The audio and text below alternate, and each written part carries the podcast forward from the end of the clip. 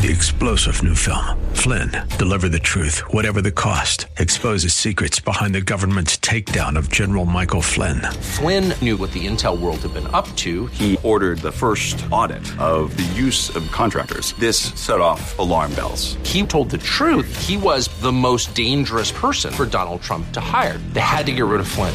Flynn, deliver the truth, whatever the cost. Available now. Watch it today. Go to salemnow.com. Salemnow.com.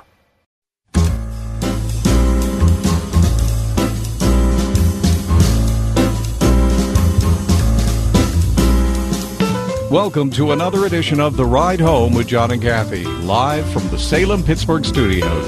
And now, here are your hosts, John Hall and Kathy Emmons. Hey, good afternoon. Greetings. Thanks for coming along today. Monday edition. It's cold out there. Feels like winter, doesn't it? Big time. Wait, sorry. There you go. I guess that would help. Boy, I'll tell you.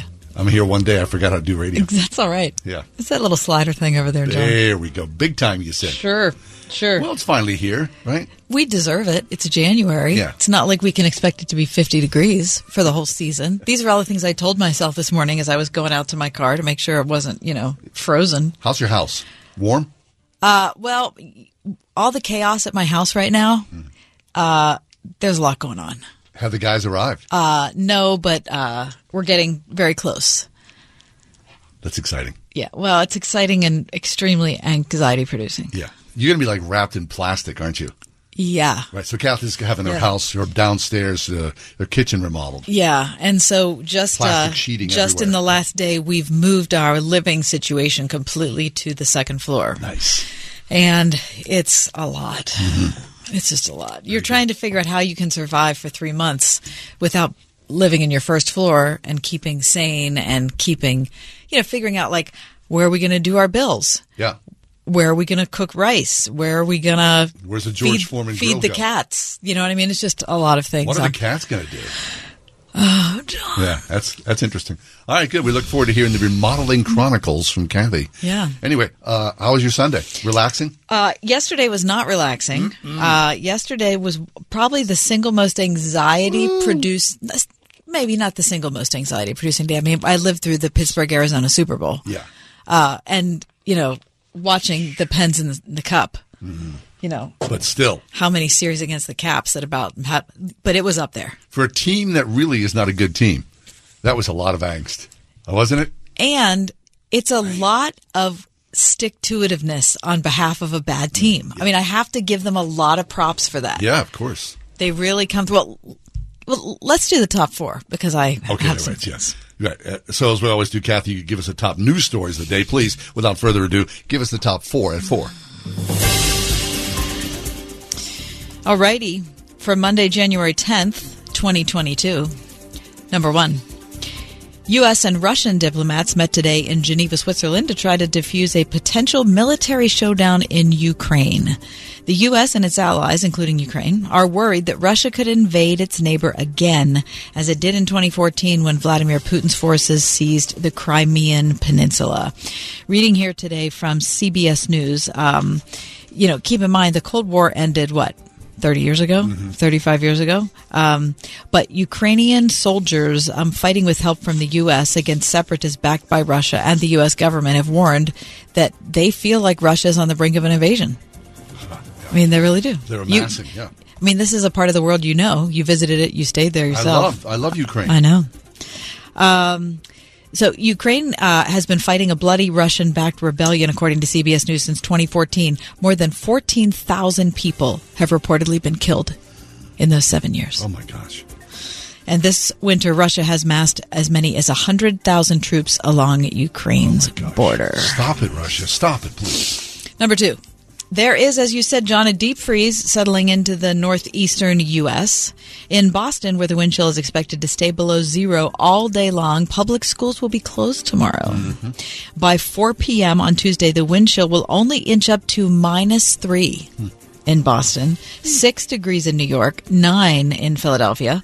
Also, the Midwest and the South feeling the freeze. The wind chill forecast to fall to minus five in Chicago, minus two in Detroit, minus 15 in Green Bay.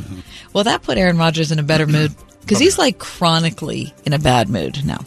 Um, and uh, 20 degrees in Nashville. That's How about cold. that? But here, here's the thing, though. It's not going to last for long because by Wednesday, temperatures are going to be back up to normal nice. places. No, look, my wife grew up in South Dakota. We called family the other day, and my brother-in-law goes, "We were like, hey, how cold is it?" He goes, "Ah, no big. It's like 22 below. No big, 22 below." That's what it is. Grew up in But South they're, Dakota. they're made of stronger stuff They are. than I am. Yeah. Number three, uh, what a day in the NFL. Let me start with this. Um, the Week 18 game between the Tampa Bay Buccaneers and Carolina Panthers had the potential to be a lucrative one for Rob Gronkowski. Did you read this Yes, I story? did, yeah. Uh huh. Mhm. Good. Uh, Tom Brady, his friend and quarterback, extra determined to make sure the payday happened for his teammate that he's played with for a long time. This is according to USA Today. Gronk went into the game with the possibility of hitting $1 million in incentive bonuses. All he needed was seven catches and 85 receiving yards to hit two separate bonuses of $500,000 each. He hit the yardage bonus early in the second half, but he remained one reception shy of that final bonus with under seven minutes to go. And of course, there was no reason for Tom Brady to still be in the game Sure. at that point. But he did not come out. Brady apparently retrieved his helmet, told the coaching staff he wasn't coming out of the game because he still had work to do, and moments later, Brady got Gronk the full bonus with a short pass near the sideline. You got, look, that's a ton of money, and you know I've spent my life hating the Patriots and Tom Brady, but I'm kind of liking him a little better now. It's not that he's with Tampa, it's just that is he, He nicer or am I nicer? No, I think he's nicer. He showed his friendship. But here's the deal: those guys didn't need the cash, No, they didn't. right? But, it still shows some kindness and solidarity between people, right? And number four, somehow the Pittsburgh Steelers are headed to the playoffs. the game Sunday, eight fifteen p.m. in Kansas City, and that is your top four at four. Very nice. I mean, are you kidding me? Oh, look, you- I thought I was going to have a a, a full blown anxiety attack during that game I'm walking around the living Oh, room and I'm saying, how can this be enjoyable? Why do we do this? Every Sunday you go through this road. And of course, it's the final game of the season. And uh, they're, like everybody knows, they're not a good team. And just like I, I sounded like my mom. Do you ever have that feeling where you're like, Oh, "Wow, I sound like my mom"? I, I, I'm standing there saying, "No, this can't be healthy," which is what my mom said all the time. This can't be healthy. Nanny, channeling oh, Nanny. it wasn't healthy. It wasn't healthy. But boy, when Ray Ray McCloud caught, Oh my gosh. Seriously. I about lifted out of my oh. chair. Oh my! And you know, don't you feel glad for him that he was able to redeem himself? Yes, I do. Because that would have been a rough burden to bear in the Yeah, off season. All season long. And then, of course, it repeated itself last night. Last night, I'm th- I went to bed, mm-hmm. you know, 14 point lead. I'm thinking, we're But this is go. no problem. Going to, uh, I, I Who, got how? How? What are the odds they're going to tie? No, I'm going to bed. I feel good about things. I get into bed. I start, you know, as I do, scrolling. All of a sudden, I had to get out of bed and go back downstairs and turn the TV set on in overtime. And then it goes down to literally Two. two seconds. Two seconds. But anyway, the team is in the playoffs. The team Say is in the you will. playoffs, and you have to give the players and the coaching staff credit because they do not give up. No. they don't.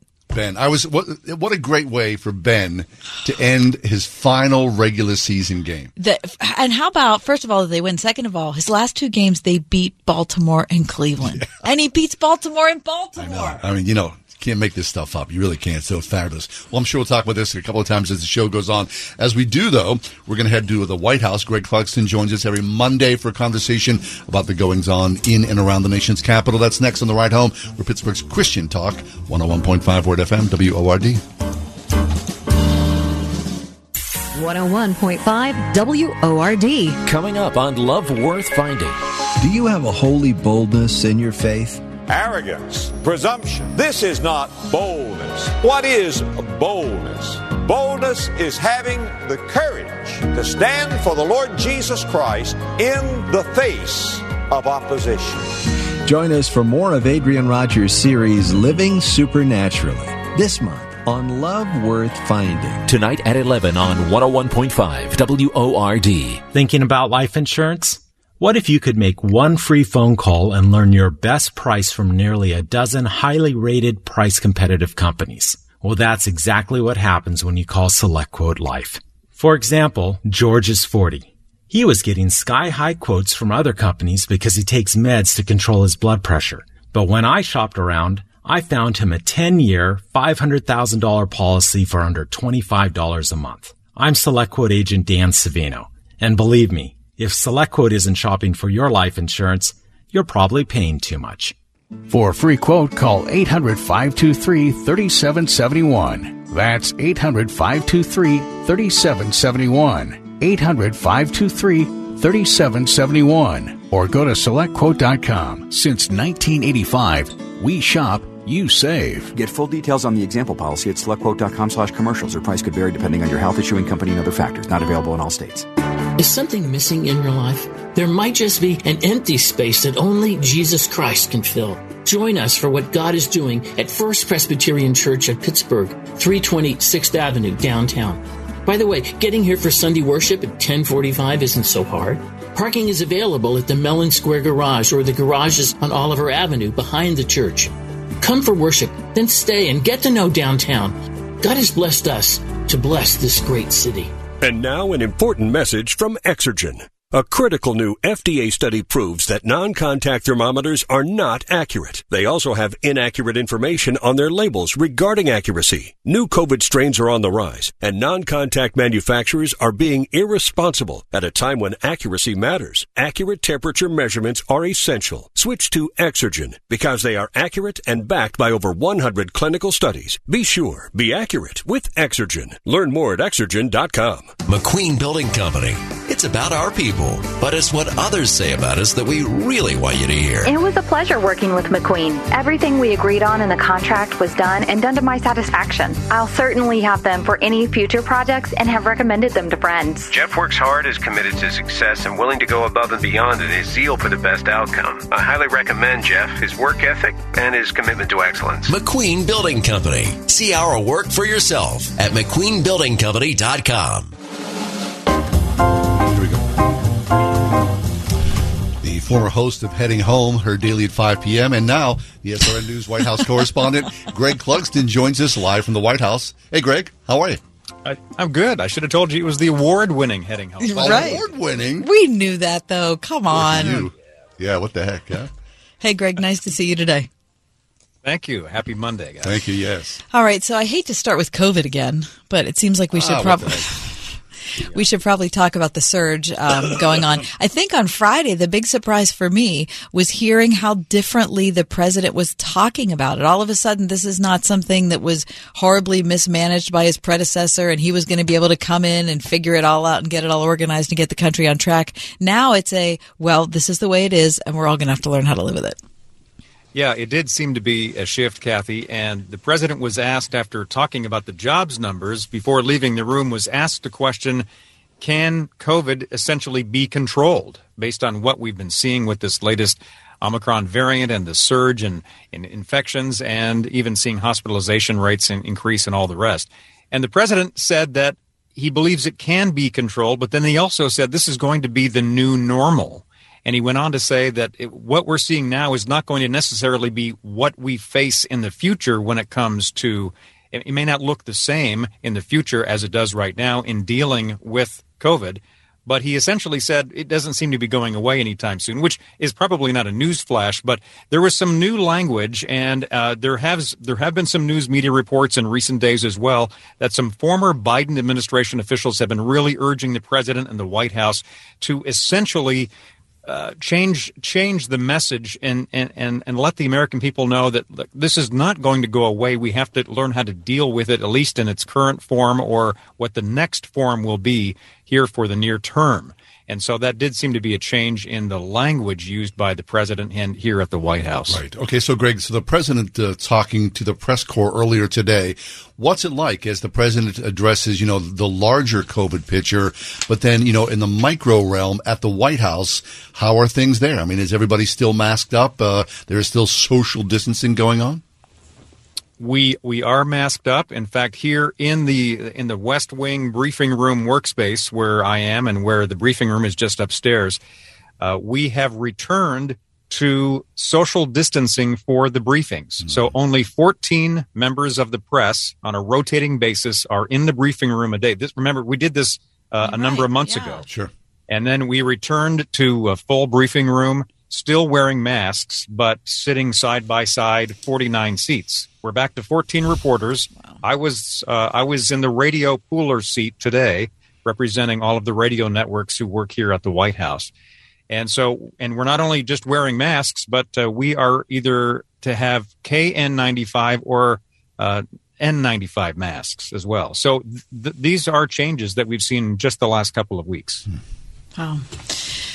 Um, before you came on the air, we were talking about uh, the situation at the Ukraine border, and um, things seem incredibly tense. Um, obviously, tension is for good reason because of the amount of uh, Russian troops that are amassed there. Um, tell us what we know. How's the president responding? Well, the president, uh, leading up to uh, this week, has been pretty consistent in um, in warning Moscow, warning Vladimir Putin that there will be serious consequences if Russia invades Ukraine. And of course, there are some 100,000 Russian troops now that have been stationed along the Ukraine border. Moscow insists there is no imminent attack planned, but uh, why the forces is, what the U.S. and its allies are asking. So, what happened in Geneva today is that uh, representatives from the United States and Russia sat down for the first of a series of meetings this week. And there was really no progress reported out of today's meeting. And the, the State Department, and echoed again here at the White House, said in describing today's meeting in Geneva that the talks were frank and forthright. In diplomatic speak, that means that uh, it was a pretty cold and hard discussion. There wasn't a lot of warmth and there was not a lot of progress.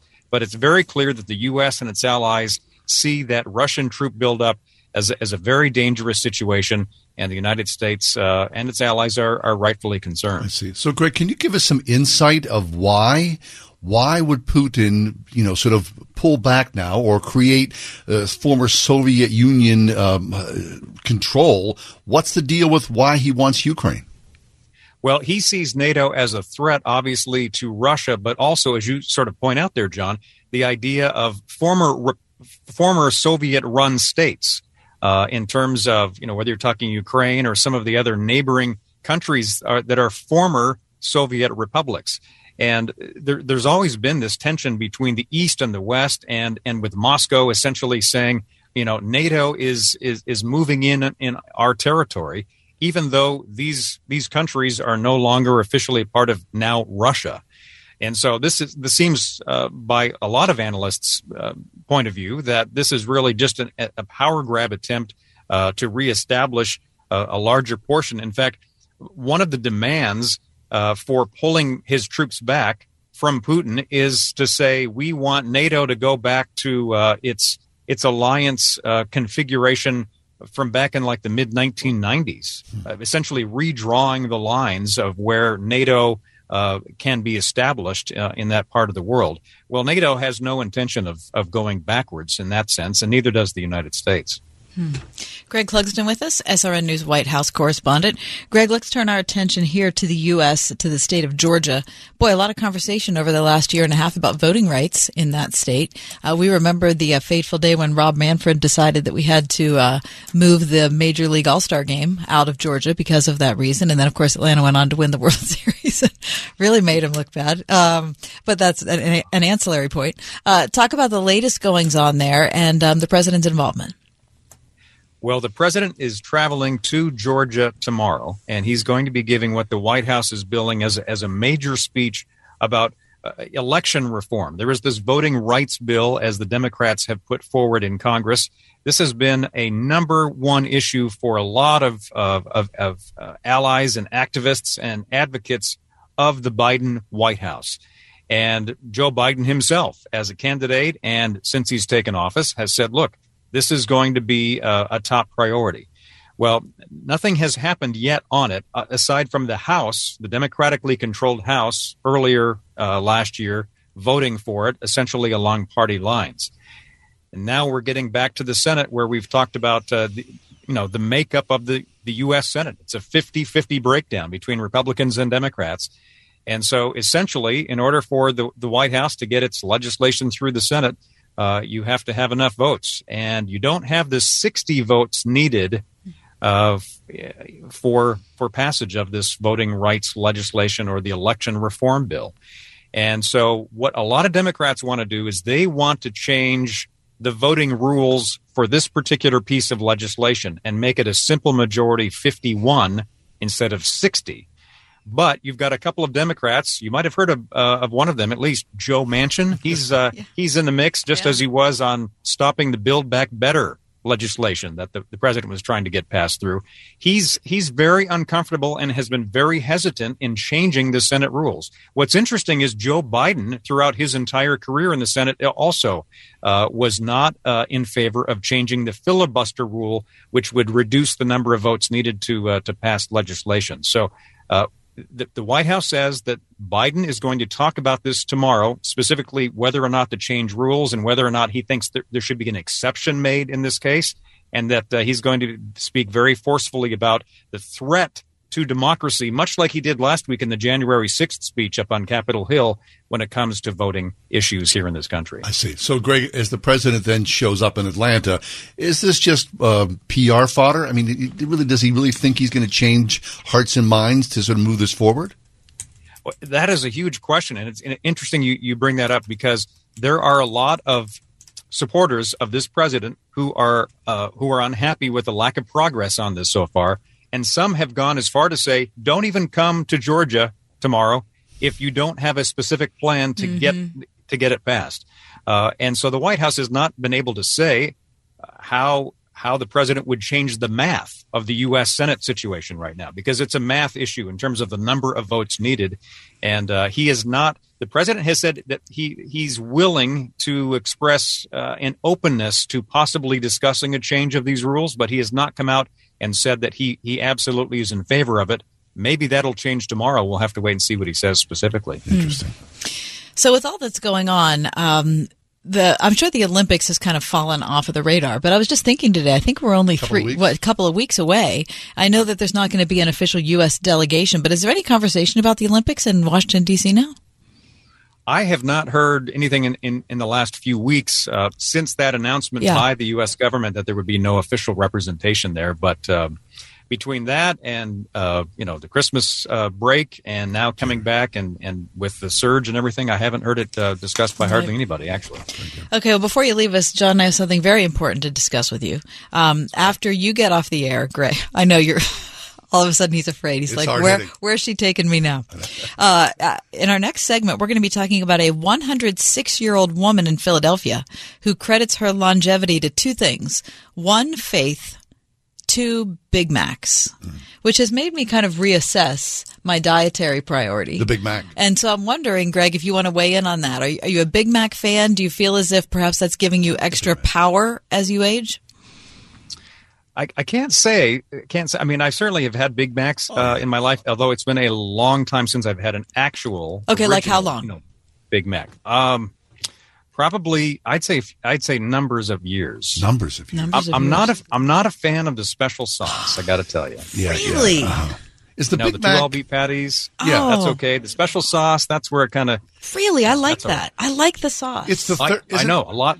My wife does. A lot of people do. Yeah. Is it the third bun? They have a third bun. Yeah, there, there's a third bun in there. I'm not a fan of the third bun. Well, you don't want the extra carbs? Well, you know, is that what you're afraid of? I the carbs. A, you know, looking at my figure, I want to make sure I'm okay. I'm just I'm a double cheeseburger kind of guy. Bingo. Are you? There you go. Greg. Okay, but but still committed to McDonald's? Yes. Mm-hmm.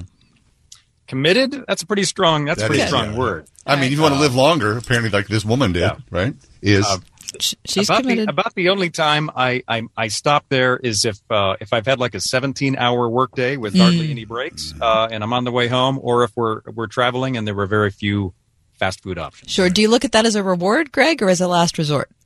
Um, it de- it depends on how hungry I am. Yeah, yeah, Sometimes no. it is a reward. Sometimes it hits home, right? It feels really good. Yeah, absolutely. Yeah, yeah, yeah. Wait, that's just true. before you leave no. us, uh, w- let's go back to heading home. Uh, the award-winning heading home. Yeah, yeah. And I would like to know can How'd we can we award? and can we find that in podcast format somewhere? Uh, that was before podcasts were Probably, even yeah, sure. uh, a thought or yeah or an idea. Now this was back during my college days, and it was uh, it was the Christian Music Information Hour from Oh. five to six, heading home with me, and uh, so it was mostly music, but we stopped uh, a few times in between songs to give you know the stock report and Mm-hmm. some some news headlines, some sports headlines, and some some you know fun news headlines as well. Right, but you're also talking about DC Talk as well, right?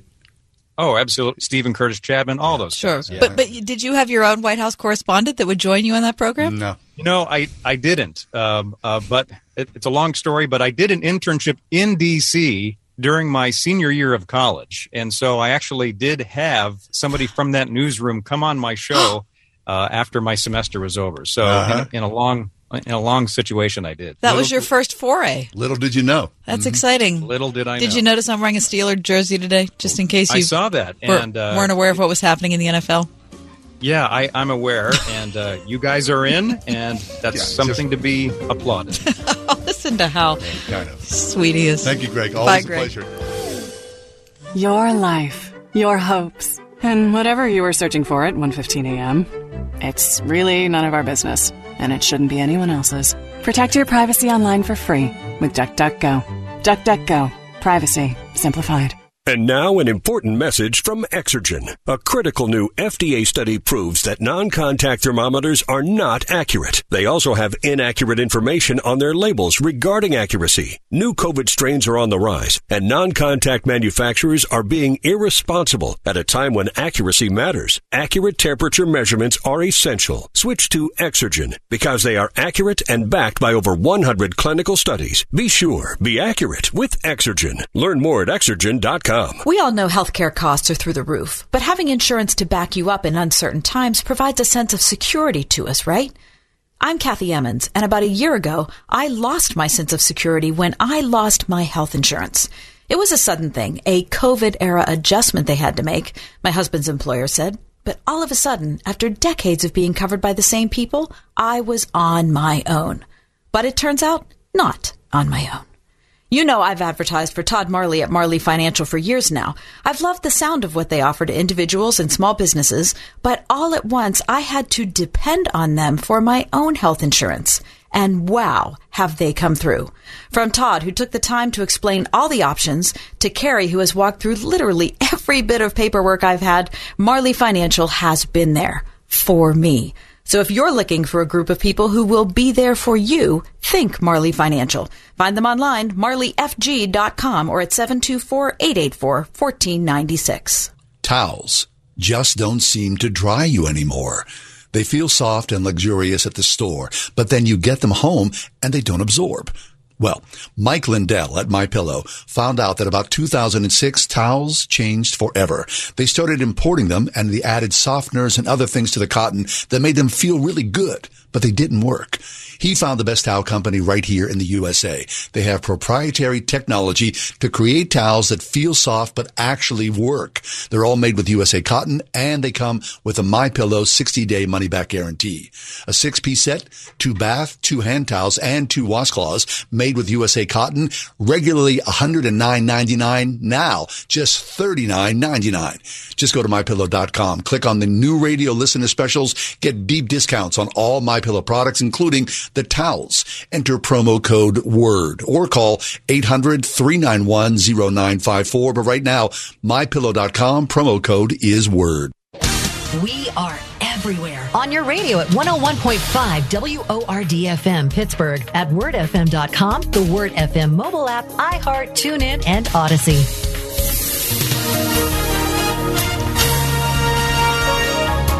We'll see low clouds for tonight. It will be breezy and cold with a couple of snow showers. Limited outdoor activity is recommended. Expect a low of 12. Tomorrow, clouds will give way to some sunshine. It will be very cold. Wear extra layers if you're spending significant time outdoors. We'll see a high tomorrow of 24.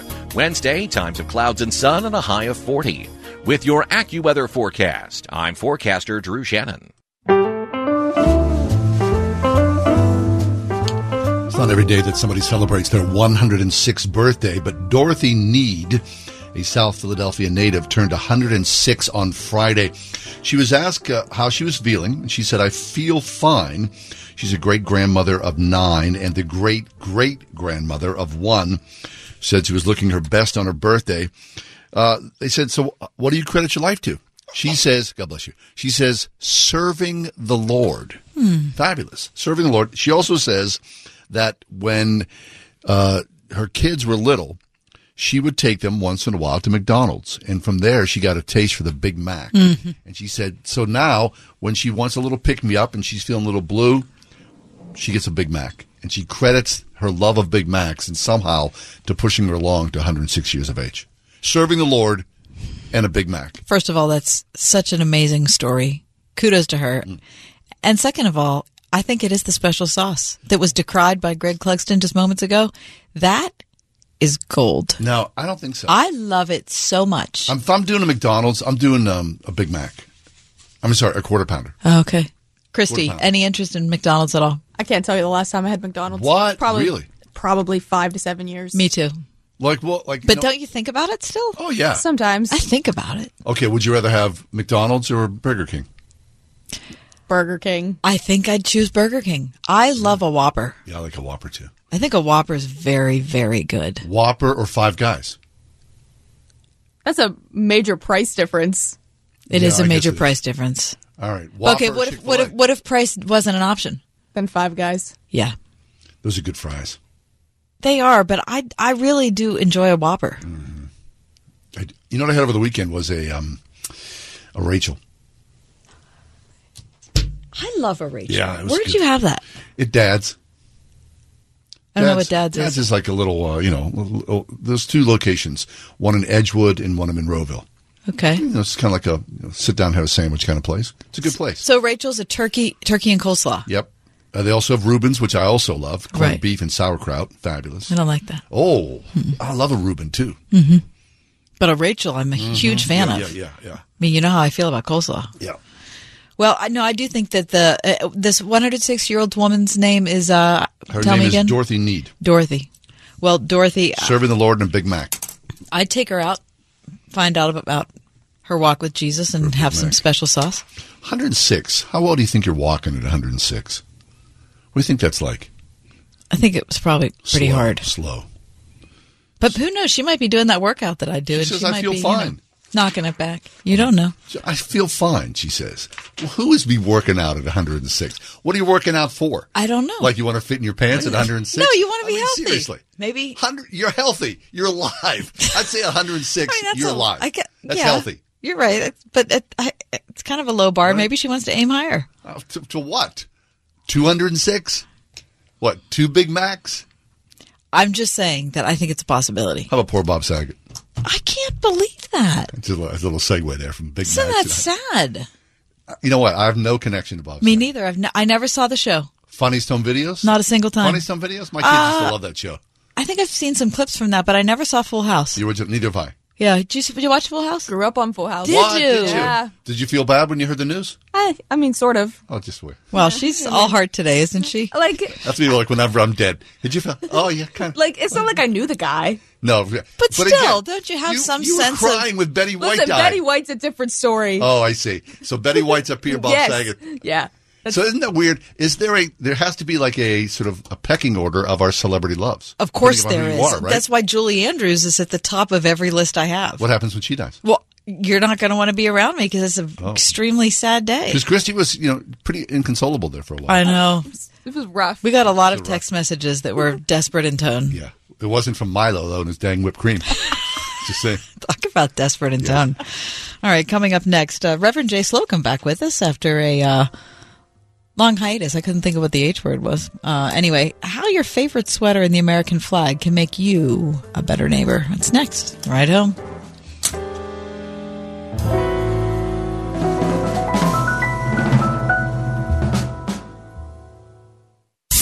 101.5 WORD. I'm Allen Jackson, and I have the privilege of joining you each day to open the Word of God and ask for His input. And I'm convinced the challenges we face in today's world are more spiritual than they are political or economic. Exploring God's Word together is refreshing. It equips us for everything that comes our way. Join me and let's see what God has in store for us today. A fresh look at Scripture, weekday mornings at 9.30. Allen Jackson Ministries on 101.5 WORD. So I invested in one of those fancy new exercise bikes. Without a doubt, a very special tool to help me get healthier. The problem is three days go by, then four, and I've done nothing. And then it's night five, and I'm sitting at the kitchen table, and I look down at myself, and I can't help but just laugh. Because there I am wearing the exercise t-shirt that came with the bike and I'm eating two corn dogs. And I think we'd all agree the special tool only matters if we use it to our benefit. At United Faith Mortgage, we believe we have an advantageous tool for you. Our mortgage team is an arm of a bigger company who is a direct lender, which means our company gets to use its own money and make its own decisions. There's no middleman. And often, this allows us to get you a better rate on your refinance or new home purchase, which can save you monthly and lifelong money. We are United Faith Mortgage. United Faith Mortgage is a DBA of United Mortgage Corp. 25 Middle Park Road, Melville, New York. Licensed mortgage banker. For all licensing information, go to NMLSConsumerAccess.org. Corporate NMLS number 1330. Equal housing lender. Licensed in Alaska, Hawaii, Georgia, Massachusetts, North Dakota, South Dakota, or Utah. Before Bamboo HR, I feel like crying just thinking about it. We were still handling everything via paper, and we literally had paper stack. It was all in spreadsheets and like folders. From the moment I started using it, I felt calmer. As soon as we started using the bamboo like onboarding checklist, I mean, it was extremely easy. Head count, turnover, uh, years of service. Like there's just so many different reports that I use at different points in time. I'm like totally set free to focus on the people, to focus on development, to focus on team dynamics. It's freeing me up to do more of the stuff that actually matters in HR, which is interacting with people, learning from them, and then building stuff for them. Everything is in this one place. I can't even imagine what it would be like without Bamboo HR. We're Bamboo HR, and we'd love to set you free to do great work.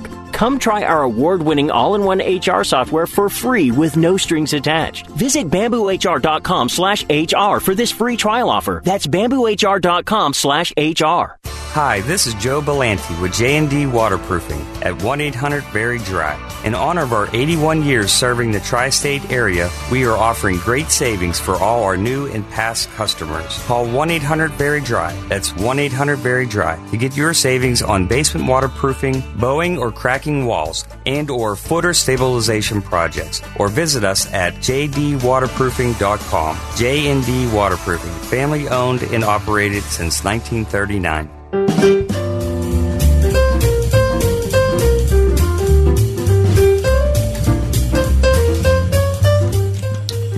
you been to churches where the American flag is prominently displayed? Mm-hmm. There's been a sort of a, a pushback from that recently. Yeah. Right? Um, there's been a lot of uh, hand wringing over Yeah, I, you know what? I heard that conversation about whether it's appropriate to have an American flag in the church when I was a kid. Really? So it's not. It's been I around a mean, while. so yeah, it's not like that's a new conversation, though. It, like everything else, has achieved a new level of fervor. yeah, right, right. The, yeah, well, Reverend Jay Slocum is back with us. Jay's been a guest on our show over the years, and Jay, welcome back to the show. How you doing? Doing great. Thanks for having me on, John and Kathy. Always good to talk to you, Jay. It's been a long time, so we're really happy to have you back. Um, so, without going into the actual conversation that people are having about, you know, the American flag in the church, um, eh, when you think about the issue, how do you think it should be talked about? Like the, and maybe I'm not being specific enough. Maybe eh, is that should we be talking about the actual issue of Christian nationalism, or is it more what is acceptable or suitable in the sanctuary?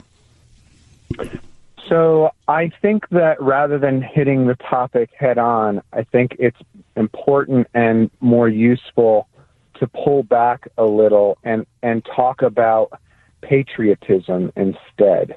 Because Christian nationalism is has lots of shards on it and it is it, it can easily become vile and and malignant. So I approach this problem on July 4th. I have a July 3rd birthday, and so it's one of the very few times I'm ever on Facebook, you know, because people wish you a happy birthday. Yeah. And so I said, oh, there's so and so, and there's so and so, and I clicked on their thingy and saw, and one of my dear friends, you know, ha- was in a big argument with somebody else about the flag and said that, you know, patriotism equals fascism.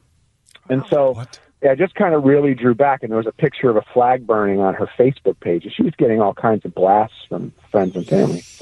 So I asked my adult children because they're way more uh, connected to what's going on than I was, and then they started talking about the problems in in the church with flags being rejected, and anyway, it got me into it. So I started thinking about the issue, and then I started thinking about how to think about it. And as a pastor, how might we approach this? And I remembered reading C.S. Lewis's little book called The Four Loves.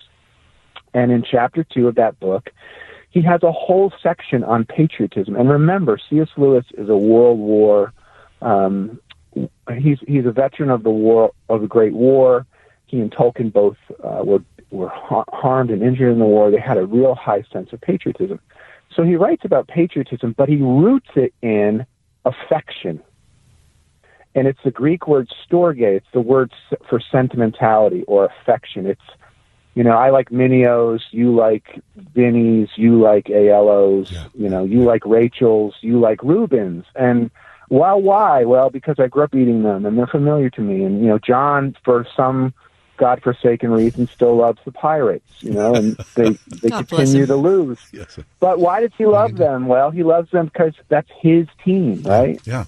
It's the team he's been going and watching for decades, and it's our city. And and so uh, you know uh, that really really helped me because it allowed me to get away from the the heat of the argument and the controversy and go back to the more basic fundamental things and here's what i really found the gold in this was that cs lewis argues that you have to start loving your family and loving your place at the table and loving mom's version of hot dogs and beans and thinking it's better than everyone else's in order to actually become a godly patriot.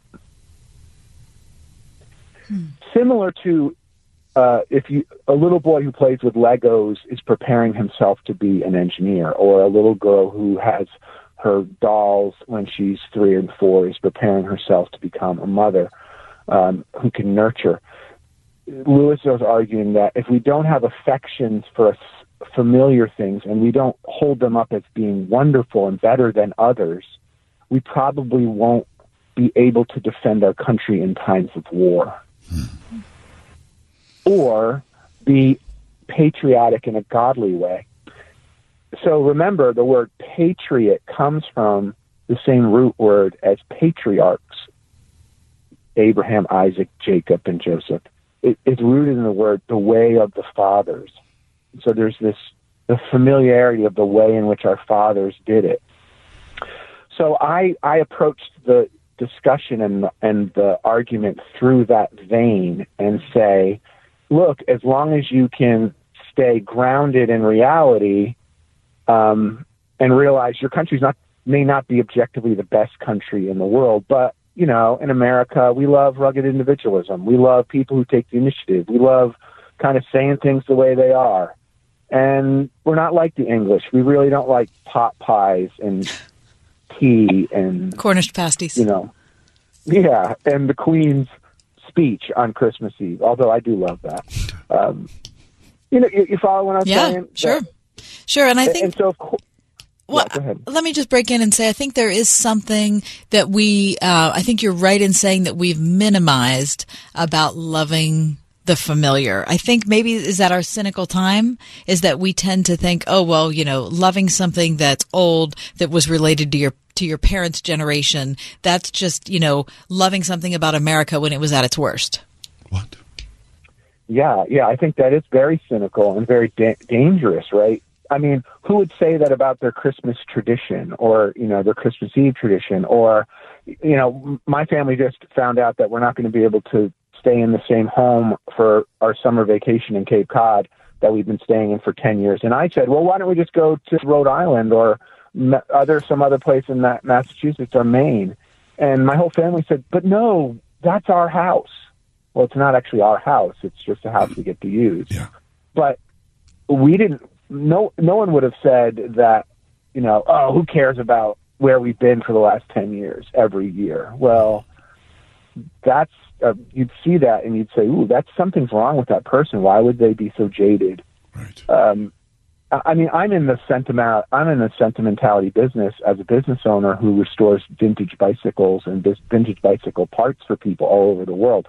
I sell love. I sell the love of that old familiar thing that connects you to your dad or your childhood or the paper route you had when you lived in Chicago and you threw papers for three years and it gave you enough money to go to college. That kind of thing uh, I think has a lot of virtuous qualities to it. Right. But Jay, at the same time, right, w- when I see the flag in a sanctuary, uh, I'm not upset by that at all. And, I, and despite what's happened here, you know, in the last uh, couple of years or so, I love this country. And of course, I- But, I- that, but I- why does it have to be in the sanctuary? it doesn't have to be in the sanctuary. I'm not saying it, you know, it upsets me one way or another. Uh, I get why people want it in the sanctuary and why people don't want it in the sanctuary. But I love this country, and so I'm not going to diminish my love of country, sentimentality or not. I still believe it's a, America is the greatest country to me. And so I, I want to uphold that. At the same time, Christ comes before all that. So that's why I have no problem with the flag not being in the sanctuary. Yeah, yeah. So that makes the civil discourse really healthy, John. When we when we root it in our love of the familiar and our love of the things that we grew up with and that are fond we are fond of, um, I think we have a better chance of coming out the other end with at least a reasonable understanding of why people want something. So in, I did a lot of research on this, and I found that in towns where there are military bases, in there are towns where there are large immigrant populations, we see a lot of flags um, of the country that the person immigrated to or the country the person's serving in the sanctuary. And usually it's pastorally insensitive to not have it there.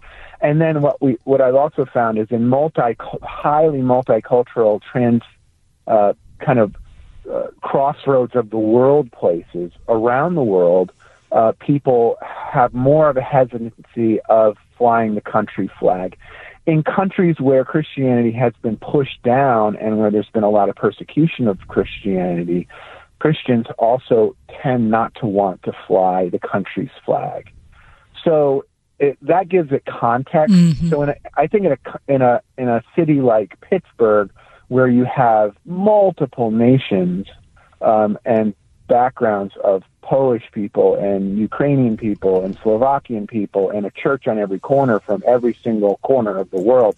When you go in those sanctuaries and you see the flags, you'll often see an American flag and then an Italian flag, or you'll see a Slovakian flag, or you see an Irish flag. And I think that then you want to really, rather than tear all that down, you want to you want to look at the context and say where did it come from and why did they make the decision for it to be there? But I think some of the things I've noticed are pastors who are kind of younger. They're not rooting things in a discussion around the beauty and virtue of patriotism or affection for the familiar. They're just afraid and they don't want to be in a controversy, so they just take it out and they don't they don't even address the issue. And so you think And that then- you, and you think that's a mistake because Oh, you're yeah. not a, you're not giving people the chance to enter into this larger conversation. Yeah, because everything has a context, and as pastors, you know, there are these these sacred vessels. You know, it's you know, you know, Margaret, who's the oldest person in the congregation, her great grandfather was the person who bought the chalice for the mm-hmm. Mm-hmm. communion set, and you know, to take that out, you, Margaret would never show up in church again. You can't just take that out, and but a new pastor would come in and say, "Well, why do you have to have this old chalice?" Well, why are you being insensitive about the history of a church and the artifacts within it that tied the generations together? So, you know, I'm a I'm a church planter and I'm a pastor that loves contemporary worship and I'm a person who embraces change and I'm an entrepreneur. So I'm not this kind of dotty old guy who doesn't like change. Uh, but I have learned over 30 years of ministry that um, there really is a beauty and a purpose to things that we have affection for because they're familiar. Right. I mean, I, Even if they're not the greatest in the world, you know? I mean, I, I'm often surprised, Jay, by people, especially you know, a younger generation who would denigrate the United States. I mean, we were just talking, you know, uh, with a White House correspondent about uh, Russia and Ukraine. I mean, seriously, you travel anywhere in the world and you come back to America, you got to be thrilled to be here. I think we just are so short-sighted. We're spoiled by our freedoms, and we kind of blow past them and look at our warts instead. Yeah. Yeah, you know, and I- I'm a conservative Christian, and I think I could make a case for American exceptionalism. Um, and, and, and so, and I would be willing to have a conversation with somebody who's younger and, and, and more cynical um, about those kinds of things. But I, I would really want to start with the more base things like, hey, do you have an old sweater that you really love that you may not go out of the house with, but you know it's yours because you had it since you were uh, somebody that you, your you know your dearly beloved grandmother gave it to you and you've worn it ever since. And how would you feel if someone tore that from you? Um, now that's not you know the flag. It's not a flag, but it's the same kind of thing. It has symbolic meaning to a person because they've had it for a long time. And nobody died Um, for the sweater. That's right. Well, and possibly someone could, right? So you you want to hear what the story is and and what its meaning is. Um, so you know that I think is uh, kind of giving flesh to it. But to just sort of pull things out and not talk about it because you're afraid because the times are a bit hairy right now, I don't think that has a lot of integrity. I'm into that. Hey Jay, it's always a pleasure. Thanks a lot. You know, you raise questions that make us think deeper about our faith, and so it's always a good conversation to have you with us. Yeah, love being with you guys. Thanks. Thank you, Reverend Jay Slocum. Take a quick break. We got more ahead. Want to be a more effective disciple maker in 2022? Crossroads Ministries in Finleyville presents Refuel One Day Pittsburgh, Tuesday, January 25th. A free event for pastors, ministry teams, and community leaders to come together, be inspired, and learn what effective disciple makers do to better impact our world. Featuring Thomas Road Baptist Church Senior Pastor Jonathan Falwell and leaders of the Liberty Church Network. 9 to 3 p.m. January 25th. Lunch will be provided. Register free of charge at crossroadsministries.com. Towels just don't seem to dry you anymore. They feel soft and luxurious at the store, but then you get them home and they don't absorb. Well, Mike Lindell at My Pillow found out that about 2006 towels changed forever.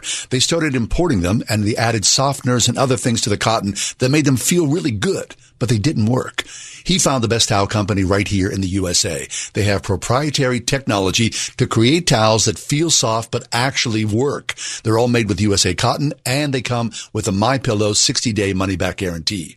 A six-piece set, two bath, two hand towels, and two washcloths made with USA cotton, regularly $109.99, now just $39.99. Just go to MyPillow.com, click on the new radio listener specials, get deep discounts on all MyPillow products, including the towels. Enter promo code WORD or call 800-391-0954. But right now, MyPillow.com, promo code is WORD. Wake up and text. Text and eat. Mm-mm. Text and meet up with a friend you haven't seen in forever. Hi. Oh, hey. Text and complain that they're on their phone the whole time. Text and listen to them complain that you're on your phone the whole time. Text and whatever. But when you get behind the wheel, give your phone to a passenger. Put it in the glove box. Just don't text and drive. Visit stoptextsstopwrecks.org. A message from NHTSA and the Ad Council. The best recommendations on goods and services come from friends and family, people that you trust, right? Well, here's my recommendation. If you're buying and you need a mortgage, use United Faith Mortgage. Refinance? United Faith Mortgage. Cash out refinance? United Faith Mortgage. Look at their reviews online. It's legit, and people are over the top happy with their professionalism, the integrity, the ease of doing business with a good family because faith and family are at the center core of who they are as people. It's in all they think, all they say, all they do. So, in today's topsy-turvy world, deal with a good family from United Faith Mortgage. That's my recommendation. All the more reason that when you find something that works, that's good, you want to shout it from the rooftops because someone finally has your back. United Faith Mortgage. That's excellent. United Mortgage Corp, Melville, New York. MLS number 1330. Department of Banking. Mortgage Lender License number 22672. I follow this site called Study Finds, and it's exactly as you might imagine from the from the wording. Study Finds. So he- he- here's what they say today. This makes me laugh. Extreme meditation retreat, where participants practice for ten hours daily, leads to significant changes. Now, meditating each day activates genes that fight off cancer and viruses like COVID. All right. I mean, I think anybody, if you're a believer and you are serious about your prayer life, I mean, it's like meditation somehow brings on some sort of Right, so they're, so they're, they're using meditation is like the, an umbrella The term for you know, right? Having moments of quietude. Health. Meditating. Here's the, here's the, here's the piece. First paragraph. Meditating for a few minutes each day. Maybe a few minutes. Maybe the first step in helping the body fight off cancer and viruses like COVID. A new study reveals. A team from the University of Florida found that meditation and yoga programs, or this is in quotes, inner engineering practices, IEPs. dramatically boost the body's immune system. Mm-hmm. Inner engineering practices can be. Can give that. How about just saying your prayers? It's a little too precious. Spending time with God, with okay, the I, Lord of the know. I wonder. I'm not sure what meditation actually is. Um, I believe it's what finding a quiet space and you're conscious of your breathing. Yeah. Okay. And Is that what meditation is? And I- what, and what are you thinking about? yeah, your good vibes. I don't know. What? I, that's my question. I'd Uh, yeah. be curious to know. What are you that. focusing on Yeah. in your meditation? Right. Because you have to, otherwise your mind's just going to kind of wander Right, all of a sudden, you start thinking about your shopping list. or waffles, right? I love waffles. Okay, fine. I mean, you know, but I'm not going to meditate towards waffles and I have done. I've dreamt about them before. my inner engineering practices. 101.5 WORDFM Pittsburgh. On your smart speaker by saying, play the word Pittsburgh. And on your phone via the Word FM mobile app, iHeart, TuneIn, and Odyssey. With SRN News, I'm John Scott. The U.S. and Russia meeting for talks amid tensions linked to the Ukraine. Senior U.S. and Russian officials have formally launched special talks on strategic stability as part of a flurry of diplomatic activity in Europe this week aimed at diffusing tensions over a Russian military buildup on the border with Ukraine. Russian Deputy Foreign Minister Sergei Ryabkov led a delegation arriving by Swiss police escort at the U.S. diplomatic mission in Geneva for the latest round of face-to-face talks with Wendy Sherman, the U.S. Deputy Secretary of State, and her team. The meeting is part of strategic security dialogue talks launched by Presidents Joe Biden and Vladimir Putin during a June summit in the Swiss city. Bernie Bennett reporting. The pandemic beginning to recede as a top priority in the minds of Americans. It's increasingly overshadowed by concerns about the economy and personal finances. That's according to a poll from the Associated Press NORC Center for Public Affairs Research. This is SRN News. Live right now, the free Married in 12 Months or Less five day challenge at lovestories.com, featuring creator, author, and matchmaker Jackie Dorman. Jackie's teachings have helped thousands of women just like you get out of the waiting room and step into the love story that God has written for them. Are you wondering if this year you'll still be asking why it seems so easy for other people to find love but so hard for me? If you're feeling the pain of being alone and are tired of everyone around you finding their soulmates and leaving you behind, then get ready to remove the barriers to finding the marriage of your dreams and start believing it's possible for you. Hi, I'm Jackie Dorman. Join me in my Married in 12 Months challenge where I'll teach you why now is your time to find love, what are the lies that are holding you back, and the tools you need to become a bride. Register at lovestories.com. That's lovestories.com. Pick up Jackie's book, Married in 12 Months or Less, wherever books are sold. I'm a North Hills girl, and I'm proud to serve that community that I've grown up with. Stock Family Dentistry's Dr. Megan Stock. Nobody in my family was a dentist. It was kind of this innate thing planted in my heart since about first grade. And so, God leading me down this path, it's been incredible to not only see my passion come to life, but to be able to do it at home is incredible. Exceptional dentistry, compassionate care. Stock Family Dentistry. Perry Highway in Wexford. Visit stockfamilydentistry.com. Thinking about life insurance? What if you could make one free phone call and learn your best price from nearly a dozen highly rated price competitive companies? Well, that's exactly what happens when you call SelectQuote Life. For example, George is 40.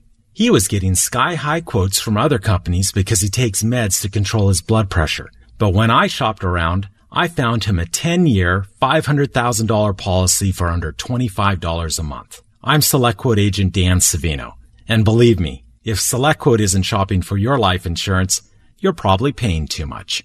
For a free quote, call 800 523 3771. That's 800 523 3771. 800 523 3771. Or go to selectquote.com. Since 1985, we shop, you save. Get full details on the example policy at selectquote.com slash commercials. Or price could vary depending on your health, issuing company, and other factors. Not available in all states. This is Tim Seckler inviting you to tune in each and every Saturday morning at 9 a.m. right here on Word FM 101.5 for the Life and Legacy Show, sponsored by my law firm, the Seckler Law Firm. Each week, we'll talk about your family's well being as it relates to elder law, nursing home stays, estate planning, and keeping your hard earned savings. And if you missed the Life and Legacy show, you will find it archived at secklerlawfirm.com. See you Saturday morning at 9 a.m. right here on Word FM 101.5 for the Life and Legacy show.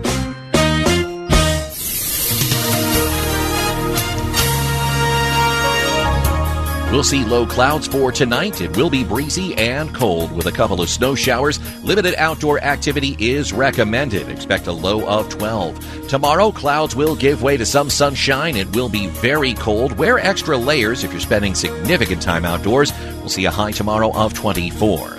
Wednesday, times of clouds and sun and a high of 40. With your AccuWeather forecast, I'm forecaster Drew Shannon.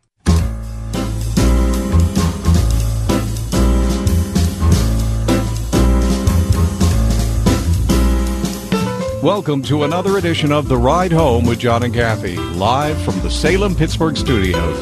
And now, here are your hosts, John Hall and Kathy Emmons. Again, I have to say this it's four minutes past five, and, and there's still a semblance of light in the sky. We are leaning into the light. It's almost spring. Almost, right? I mean, just because there's going to be record cold and they had to like close all the schools in Boston because of it. It's okay. No, I think seriously. You know what? Easter's right around the corner. Seed catalogs arrived the other day. Did they? I haven't planted a seed in about 15 years, and I still am on the mailing list, which I appreciate because it's like a harbinger. When you were away on Friday, Doug Oster joined us on the Oh, air. right. And I confessed that I have never planted a bulb. Anything? Oh, And do you know how he responded? he mocked you. No, there were three. There was three seconds of about dead silence where he was trying to come to grips with it, and then his better angels kicked in, and he went into his whole thing about no, no, no, Kathy, it's okay. I just want you to be happy, and I'll show you how. And he is a treat. Oh, he's fabulous, Doug Oster. He is an absolute treat. Anyway, so speaking of treat, Yeah. if you love football, yesterday could have been the greatest day of your life Or the worst.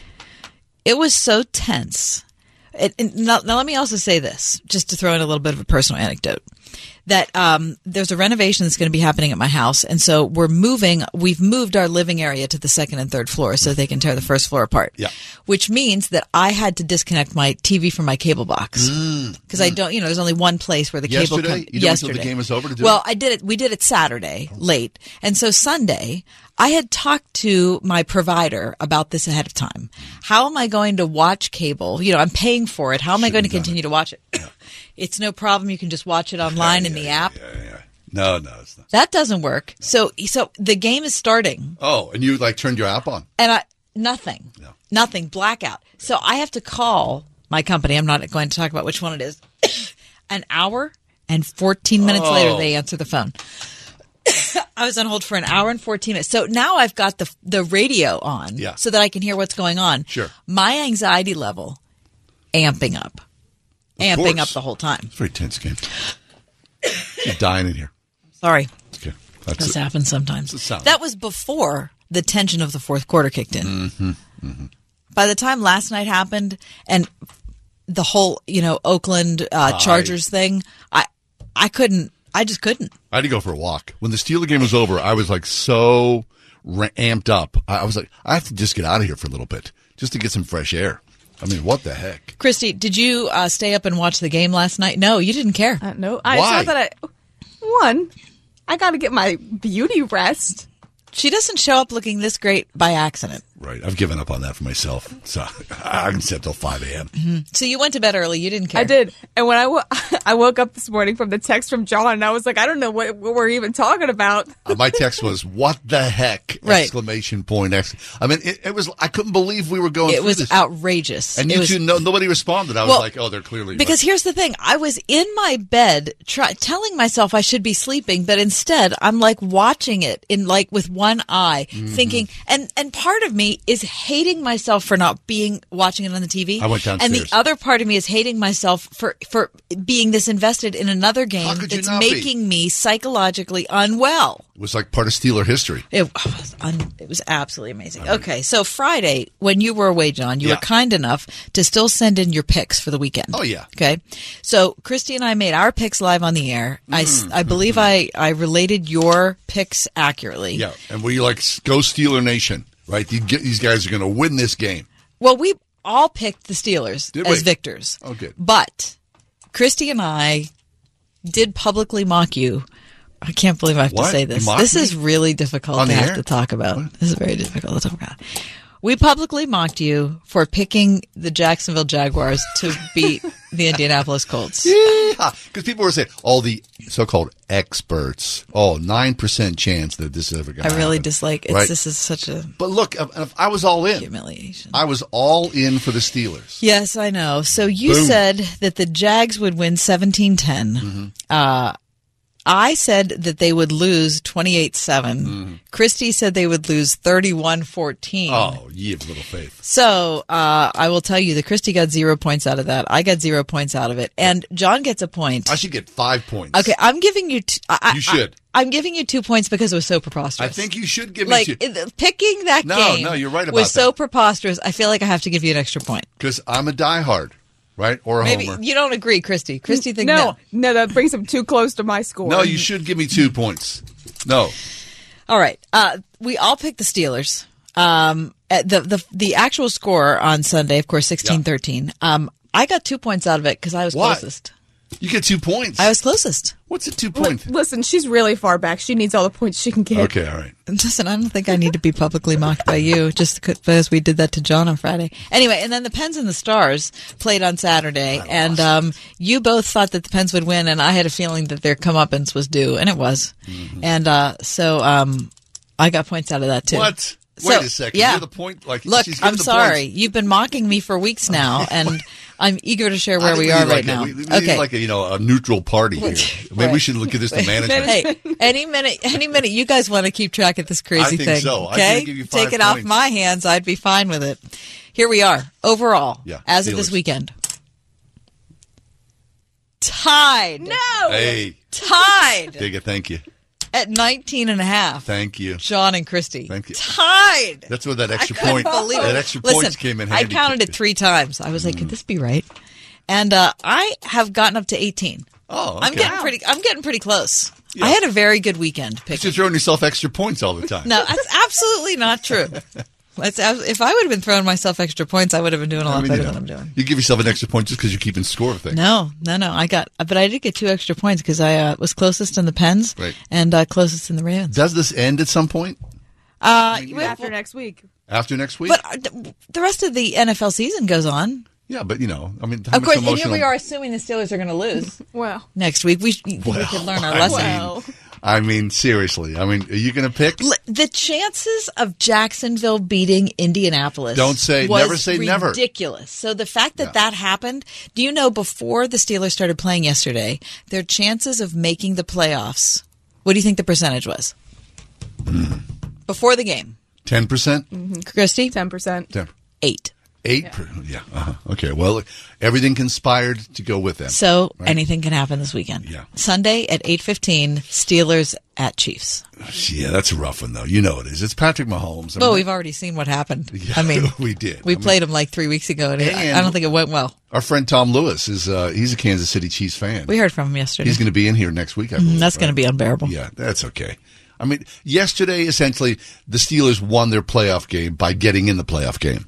That's what I think. It was great. I mean, it it was, was, great. It really, really was truly great. I mean, to see Ben exit like that, another And- and- winning and- drive, that was fabulous. And I, I did think to myself, Ben, I, I thought, you know what? I need to take a moment and just appreciate what Ben looks like Oh. when he's starting the the drive at the end of the Yep. game. I mean, he gets crushed in he's there, at man. his absolute best. He surely is, right? I mean, everybody else is in turmoil, and Ben's like, chill. what did Tomlin say? Everybody else gets a little funny. Oh, he does. Uh-huh. Yeah, because everybody does. Well, who wouldn't get funny? Heck, I'm sitting at home and I'm like getting funny, running around the living He says room. Ben stays the same. Very good. Okay, we'll take a quick break. When we do come back, uh, what is on our docket? Oh, parents, kids, kids how, and how parents can help their kids have a deeper sense of belonging. Mm-hmm. It's crucial. How would you create that in your kid? Well, we'll find out next. 101.5 WORD. Turning Point with David Jeremiah. If I could try to explain to you what it means to abide in Christ, if I could say, here is the secret to your spiritual life in one word, I could not come up with a word that would be more central to the Christian experience than the word obedience. Join Dr. David Jeremiah for his series 10 Steps to Spiritual Renewal. Next time on Turning Point. This evening at 7:30 on 101.5 WORD. More than one in three people will face cancer in their lifetime. Unfortunately, fear can stop you from getting your cancer screening, but it won't stop cancer. Early detection can save your life. Don't wait for symptoms to appear to act. Cancer screening is safe, effective, and accessible for everyone, including free or low cost screening programs. Go to cancerscreeninfo.com right now for free screening resources and recommendations from the American Cancer Society. Don't wait. Early detection can save your life. Go to cancerscreeninfo.com today. Cancerscreeninfo.com. Towels just don't seem to dry you anymore. They feel soft and luxurious at the store, but then you get them home and they don't absorb. Well, Mike Lindell at My Pillow found out that about 2006 towels changed forever. They started importing them and they added softeners and other things to the cotton that made them feel really good, but they didn't work.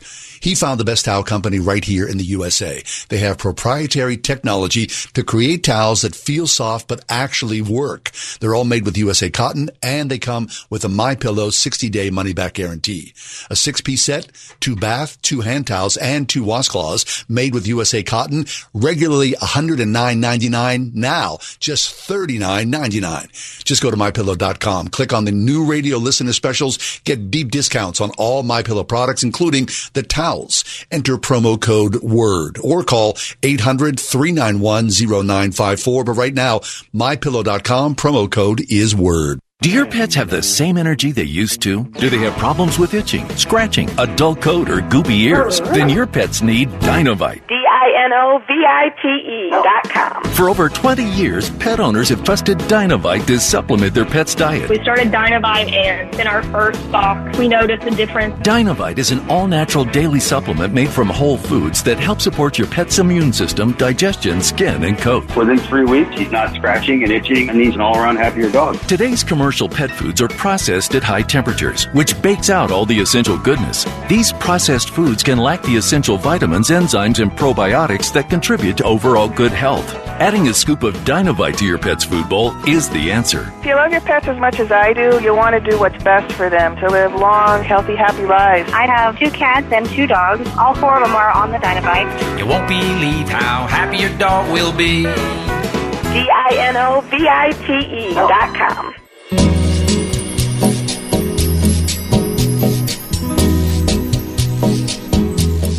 So we're about to enter year three.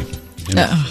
You've had kids throughout this process. You know how difficult it's been to navigate this. And I feel so bad. I mean, you know, you feel bad for old people who were so isolated all these many years, especially for kids who were like, what is going on?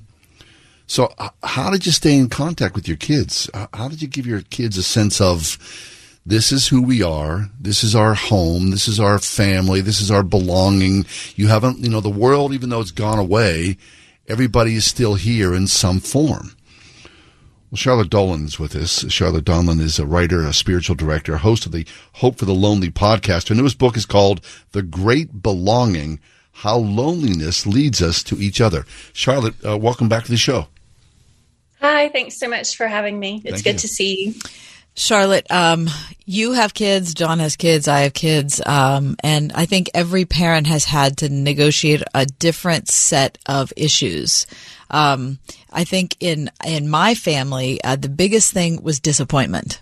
It was just, you know, fortunately, our family was in a situation where we had enough money to make it and we didn't have that extra bit of anxiety. My husband and I were both able to hold on to our jobs during COVID. We were able to, you know, get groceries. So, so our basic needs were met. Um, but my daughters both, one was a senior in college, one was a senior in high school, and it was just one disappointment after another. Um, so, from your family, what were the what were the struggles? What what was the what was the disappointment for you?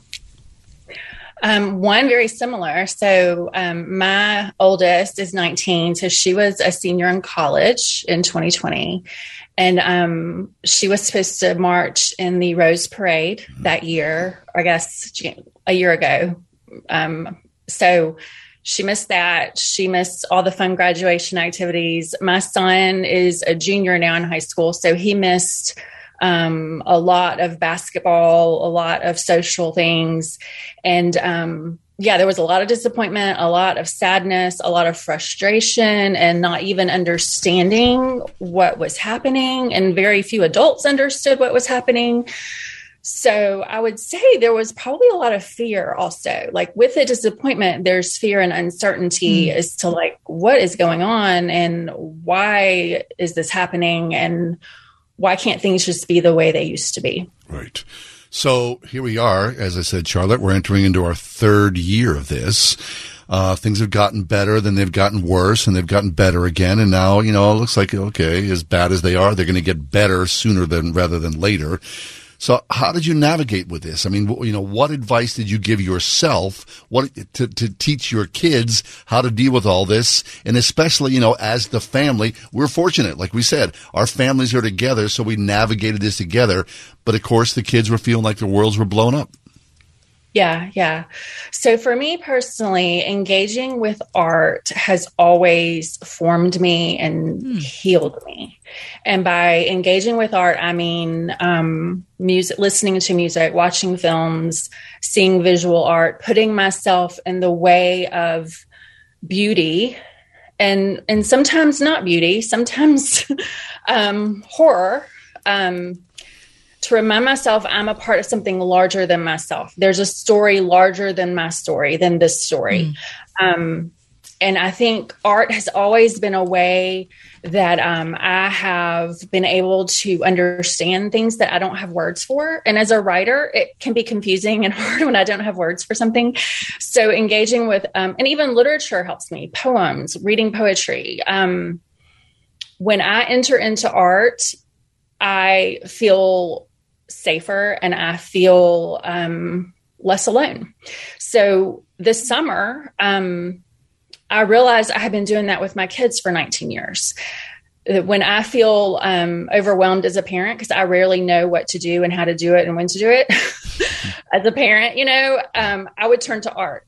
I'm like, well, let's go look at some paintings or let's listen to some music and try to have conversations around art that help me connect with my kids, helped help me offer my kids something larger than the story they're telling themselves in that moment. You know, it starts with books. We read to our kids when they're very young, you know, and we're all supposed to do that. And I think a lot of parents do that. They read to their kids. Well, I tried to keep reading to my kids, even as they got older. We I read essays and poems, and I'm reading a book now with my son. And um, I mean, of course, it's not every day because he has school and basketball and all kinds of things. So it's not perfect and it's not in ways I would prefer. But when I help my kids enter into art and when we enter into art together, it does create some stability and connection in ways that are hard to find um, elsewhere, I think. That's good. The Ride Home streaming live on YouTube, so you can find us there and watch the show at the Word Pittsburgh. We have Charlotte Donlon uh, via Zoom right here with us on the show. Charlotte is a writer, a spiritual director, host of the Hope for the Lonely podcast, and I want to highlight her newest book, which is called The Great Belonging: How Loneliness Leads Us to Each Other. Charlotte, I'm really inspired. I love how you have used art as a way to connect with your kids. I think that um, we, my husband and I were just talking yesterday about how when our kids were little, you know, you're in this constant state of desperation, you know, trying to figure out, you know, how to manage and how to, you know, make choices and those sorts of things. And my default was to always go to the library. If I didn't know what to do, I just went to the library. And what my husband said yesterday is he said, You were at the library all the time. well, that's because I didn't know what I was doing. Um, but uh, you, you've done the same thing, right? You, except you've turned to art when you don't know what you're doing. And so why do we do that? You know, it wasn't like going, I, think going to the library made me feel better was is art the same way for you? Yeah, yeah. I mean, going to the library, even just listening to a Bob Dylan album or, you know, anything that was outside of myself made me feel like someone was helping me, you know, that this art, this thing bigger than myself, this story that's being told, whether by an author or a painter or a filmmaker or a photographer. And I'm talking all kinds of art, low art, high art, all of the in between art. I don't need to only expose my kids to Bach and Vivaldi, you know, um, although those are great and I do um, help them listen to classical music. Um, but I think if I if I tell most parents, I think you need to help your kids engage with art to help them feel less alone and to help them flourish and to mitigate any health, mental health crises that might come up. I think a lot of parents will be like, "Uh oh, oh no, what do I do? I don't. I'm not an art expert."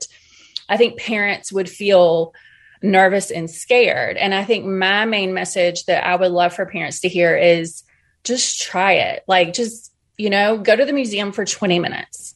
I read seven of the top selling parenting books a few months ago. And all of my theories about why art helps kids engaging with art, not necessarily making art, although making art is good too. All of my theories are in line with these um, top selling books, but two of the books, so none of them mention engaging with art, and two of them actually were like, we know you have visions of taking your kids to the museum, and that's what you think a good parent is. And, you know, it's okay um, because it's going to be a disaster and you don't have to do that. And there are other ways to be a good parent. I'm like, wait, you can take your kids to the museum, but it doesn't have to be a whole day ordeal where they have to act perfectly and you know you look at a million works of art like no one has the capacity for that you know so i've taken my son who's 17 years old to our local art museum twice in the past few months and my godson who's five i took him we didn't stay longer than 30 minutes with any of those trips. It's like you just kind of feel like it's just a little visit you know? We're just going to go and look at some art. And then i'm going to ask you some questions. You know what did you like? What did you not like? Um, when I asked my son what he liked the most after one trip, I was fascinated by his response because it had to do with the technique and the intricacies of the painting technique, like not the the um, image. Mm. And I was like, oh, so you're paying attention to those tiny, tiny details and wondering how the artist did that. You're not necessarily looking at this larger picture. So that helps me know him in a way I didn't know him before. Hmm. And now, like, I go to the museum and see that painting, and it connects me to my son, and it connects me to this this summer when we were dealing with some difficult things that you deal with with teenage boys. And it creates this sort of web of connection and belonging that or it's added to that web. You know, I think many things can help create that web, but art is one thing that that adds to the web. That's interesting. We're talking about the, the pandemic and loneliness and giving your kids a, a place to be that's uh, safe and secure. You know, in, in, the midst of this, Charlotte, um, I got two boys, uh, and they're in their early 20s. And my, my youngest said to me at one point, Dad, when I was a little kid, I was always worried that you were going to die. But mm. now that I'm older, it's okay if you died. I mean, that's sweet. I think, and, and I get it. I mean, you know, I, I, think a lot of guys feel that way. Like if your parents die whenever you know you're six or eight or ten or twelve or, or fifteen or whatever, you would be in turmoil. But then, as you know, you progress and you mature, you start to separate from your parents, and it's okay. You don't want them to die, but you do kind of sort of know yourself a little bit better and think, I think I can handle this. I took that as a positive sign that despite the turmoil things were progressing as they needed to be, and, and that was a good thing. Definitely. And he told you like he felt safe enough with you to say, "Hey, I really used to be afraid of that," and now I'm actually. I mean, he felt safe enough to say, "I think I'd be okay if you die," right. which can be a hard thing to hear as a parent, right? Oh yeah, it was. Yeah. I mean, I, and I think, you know, kids have these very deep and very complex emotions like adults do. And I think, you know, oftentimes, uh, uh as a, as a dad, I wasn't able to access, you know, what questions were I, was I able to ask that could open up a door to a deeper conversation? That was always my struggle as a dad. I wanted to go into that. My dad had no connection to that whatsoever. So I vowed as a dad that I was going to try to open that door more so And I think to me, that's the valuable thing. What can I do to deepen a conversation so my kids know me and know the situation better? Yeah? Yeah, yeah. And along those lines, I have one great suggestion. Um, I mean, you can still do this even though your boys are older, but um, you know, a lot of parents have family night, um, family movie night. Sure. So they'll everyone get the popcorn, watch a movie. So I would love for parents and other caregivers to try going a little bit deeper and being a little bit more intentional with family movie night. So, here are a few questions you could ask, say, after you watch a movie. Um, why did you think that character did that thing? What are three things you loved about that movie? What are three things you didn't love about that movie? What in that movie made you feel safe? What made you feel scared? If you were to create a different ending, what would you what would you do? What would you have the main character do? So it's it's taking it a little bit further instead of just pressing stop or whatever we do now with TVs. you know, we right. don't have DVD players anymore. Um, turning off the computer or the or the screen and like invite your kids into a conversation. And I think most kids, even if you have trouble having meaningful conversations with your children for whatever reason, most kids are willing to enter into these conversations where art is the doorway to um, deeper things. to, to, deeper things. And it's a doorway to knowing your kids mm-hmm. and for your kids to know you. Like not only do they answer those questions parents and caregivers can answer those questions too. So it's a two-way knowing you know they know us more and we know them more. Right. that's good. That's really really good. Charlotte i've really enjoyed this so much. Thanks for being here today Thanks so much for having me. That's Charlotte Donlon. Check out her latest book, The Great Belonging How Loneliness Leads Us to Each Other. Also, she's the host of the Hope for the Lonely podcast. So you can find that wherever you find your podcasts. Thanks, Charlotte. Coming up next, does this make sense? Does what make sense? High school students are deep into the process now of choosing, hoping, applying where they are going to be as the fall semester gets underway at colleges across the country. And you know, from your own experience, this may have been you. Certainly, it was us. You start to think, uh, "What do I want out of a school? How does this work? Where what, do am, I, what am I willing to pay for? Where do I fit in? What exactly do I want to be?" At Grove City College, they say that you can pursue your calling to be transformed because an excellent education is really just the start and you can discover your unique calling at Grove City to become a leader of purpose and principle in a Christ centered learning and living environment. That's Grove City. It is. And it's one of those things that you should look into if college is in your future next year.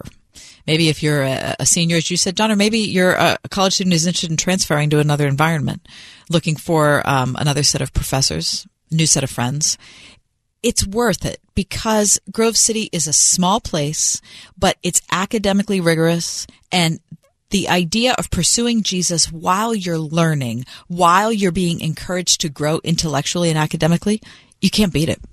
Who are you? Well, Grove City College has the answers for you. Look online at gcc.edu. Grove City College. I've been teaching my sweet 86 year old grandma how to use her Alexa. The other day, I'm overhanging out and I see grandma about four inches from Alexa yelling, Hey Alexa, I'm making cookies. Tell me when it's 10 minutes. It's Ryan from United Faith Mortgage, and the reality is the mortgage world has changed from old school to new school as well. In the old days, you usually use somebody local, but today, you don't have to be local to be local. You don't have to set up an appointment to see me. You'll have my cell and you can text or call me anytime. The Stone Age paperwork of old is now, usually just some easy clicks. And if you're refinancing, in most cases, we'll just send a notary to your home for your closing. The level of attention that we bring will make us feel very local for you. We are United Faith Mortgage. And one other advantage? Read how our direct lender advantage can often save your family monthly and lifelong money at UnitedFaithMortgage.com.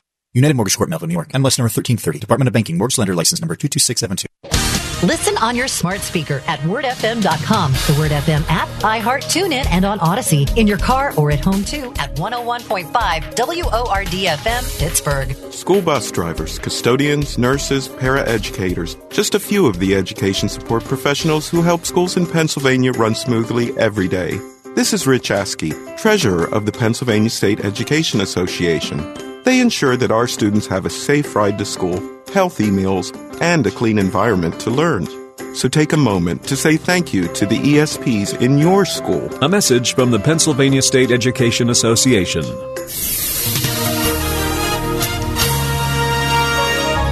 We'll see low clouds for tonight. It will be breezy and cold with a couple of snow showers. Limited outdoor activity is recommended. Expect a low of 12. Tomorrow, clouds will give way to some sunshine. It will be very cold. Wear extra layers if you're spending significant time outdoors. We'll see a high tomorrow of 24. Wednesday, times of clouds and sun and a high of 40. With your AccuWeather forecast, I'm forecaster Drew Shannon.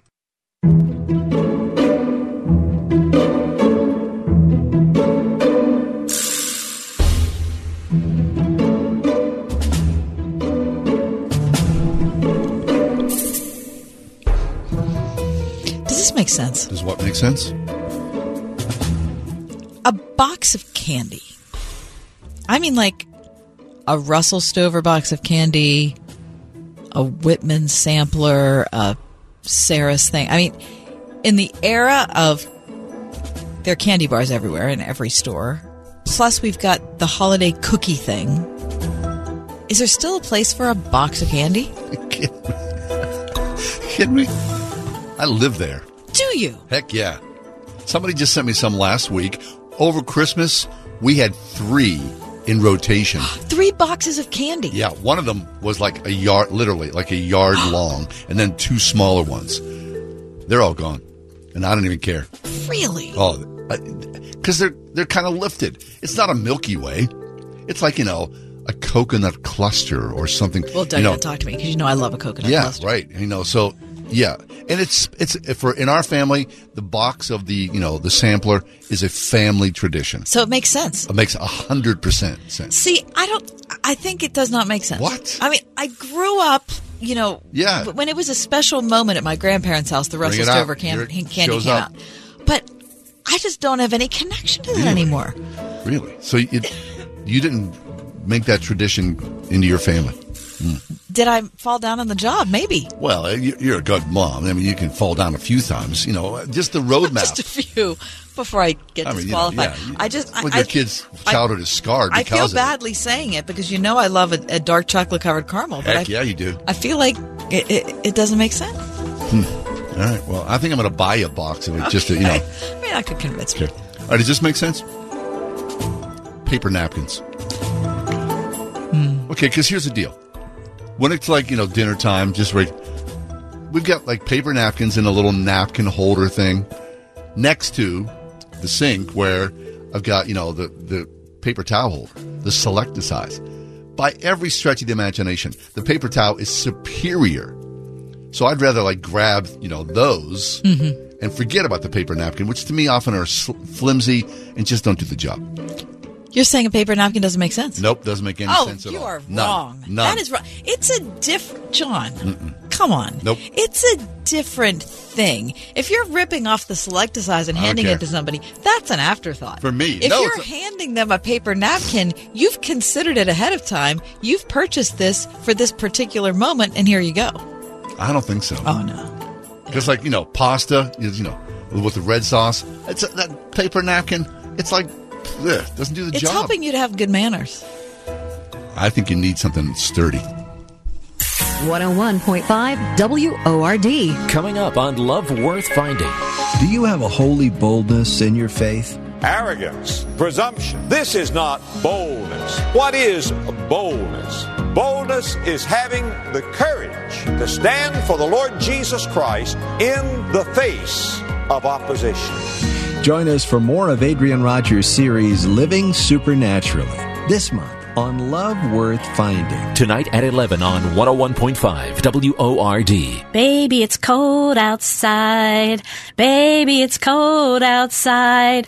Brr, isn't it chilly? Hi, it's me, Marcia from the Spring House, snuggling up to a nice warm bowl of homemade soup. Winter on our farm means my brother Sam and his guys are trying to stay warm as they feed all the groups of cows, calves, and heifers out in the elements, milk the 100 cow herd twice a day, and handle all that comes with a dairy farm, no matter what the weather is. Winter at the Springhouse store means a little slower pace, so it's a great time for our cooks to try out new main dishes, new sides, and new soup recipes like the one I'm enjoying vegetarian chili. The bakers are even getting in on the act and trying new desserts too, like chocolate cherry cordial. Stop by for lunch or supper and see what new creations they've come up with today. Good old fashioned cooking featuring all natural, farm fresh ingredients and lots of TLC. The Springhouse in 84 PA, 724 228 3339 or springhousemarket.com. It's finally time to replace that old leaky roof. Or how about some new siding? You can count on Windows R Us, the area's premier exterior replacement company.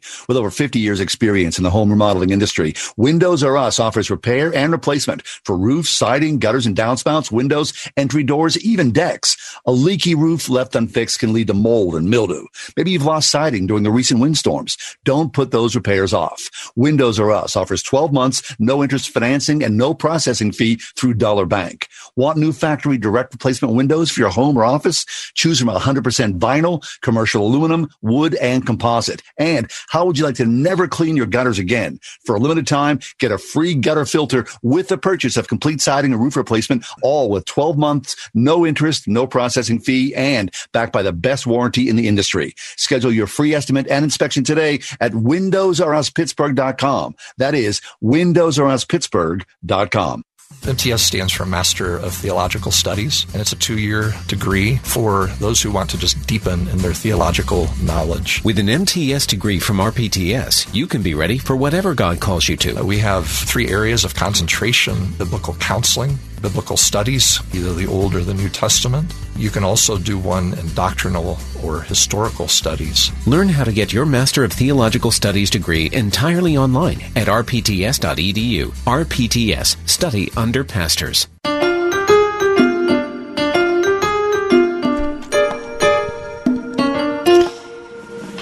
The sell by date on your product, whether it's milk, I'm thinking of things that you'd find in your refrigerator your milk, your yogurt, your, you crazy people that eat cottage cheese, which is, mm, but whatever. Um, my question for you, John, is how serious, like, do you look at that date? How seriously do you take it? Uh, I take it not serious at all. I pay no attention to it. Okay, so do you even look at that as a recommendation? Well, I mean, are you are you taking it as any type of, of data for you to consider? out of curiosity, I would say, you know, oh, uh, the milk is, you know, we've got a gallon of milk that's halfway done. And I know it's been there for a while. You know, our milk consumption as a family has slowed down for any number of reasons.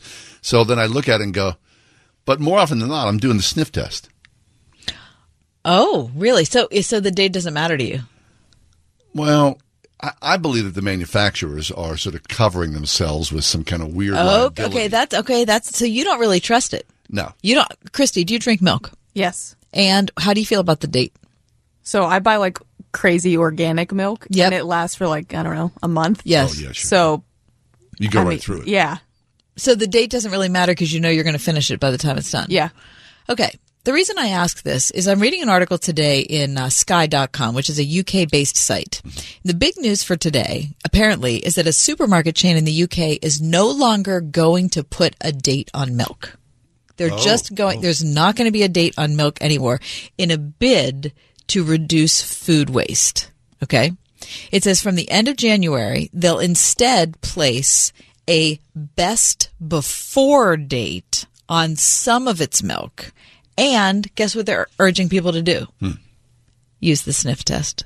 There you go. Okay, good. I've been. I gotta say, I don't, I, I, I don't- don't, you don't I don't sniff think test? so. I mean, I, Wait, so I do the taste that test, which I think is probably maybe a bad sniff test? but it's not a sniff. I don't, I don't think of sniffing. I just give it a little taste. Wait, so the milk's in there. Are you, you taking a swig of the milk? No, I'm putting it in a glass. I'm taking Okay, a little, same thing. Taking a little Same taste. kind of thing. Yeah, except I think I should be sniffing because that's a lot. The risk is a lot less. Well, how many times have you done this? Like, you know, like I'll put like some milk in a bowl and you see it curdle and you go, oh, that is oh. that you think that was a close. Oh, that saved me. Really? I just skipped that, you know. Okay, so it, it goes. The article goes on to say that milk is the third most wasted food and drink product in the UK. No surprise. After potatoes and bread, with about 490 million pints thrown away every year. Wow. I mean, that's really a shocking. To me, that's a shocking number. Yeah, well, I, I, I think, And and they estimate, pardon me for interrupting, that 85 million pints of milk waste may be due to customers following those dates. Mm-hmm. I, I just think as the world, you know, uh, as a first world problem, we do food waste is a major problem. I just think we just get lazy and Well, we- yeah, I th- no, I think you're right about that. But I like to think that if I'm looking at a date stamped on the milk, it's there for a reason. I- I think a lot of it is liability issues. I really do. I think they're just protecting themselves. I don't know if that's true. Okay, but, but I, so if this company, which is a gigantic company, is going to take the dates off, clearly they don't care about the liability anymore. I don't know if that's true or not. I mean, I- you know, I'm sure that there have been cases of you know people have I've gotten ill from this curdled milk or what you know, and so the they're just trying to protect themselves. Okay, what about eggs? No, uh, eggs. No, I'm, I'm going to eat them. You don't care about that, No, no. Christy. I, I've had eggs in my fridge for a month and I still eat them. Okay, let me tell you this. True confessions. I was getting, you know, how at, at, around the holiday season your refrigerator gets packed with stuff, Sure. right? You know, because Oh, you have it's a lot. family and you're making a lot of things that you don't normally make. I went down to the basement uh, refrigerator that John Hall picked out for me on Craigslist, which I've now had for at least seven or eight years. Excellent choice. Totally great. And as I was rummaging around, I put my two cartons of eggs on top of the refrigerator, Yeah.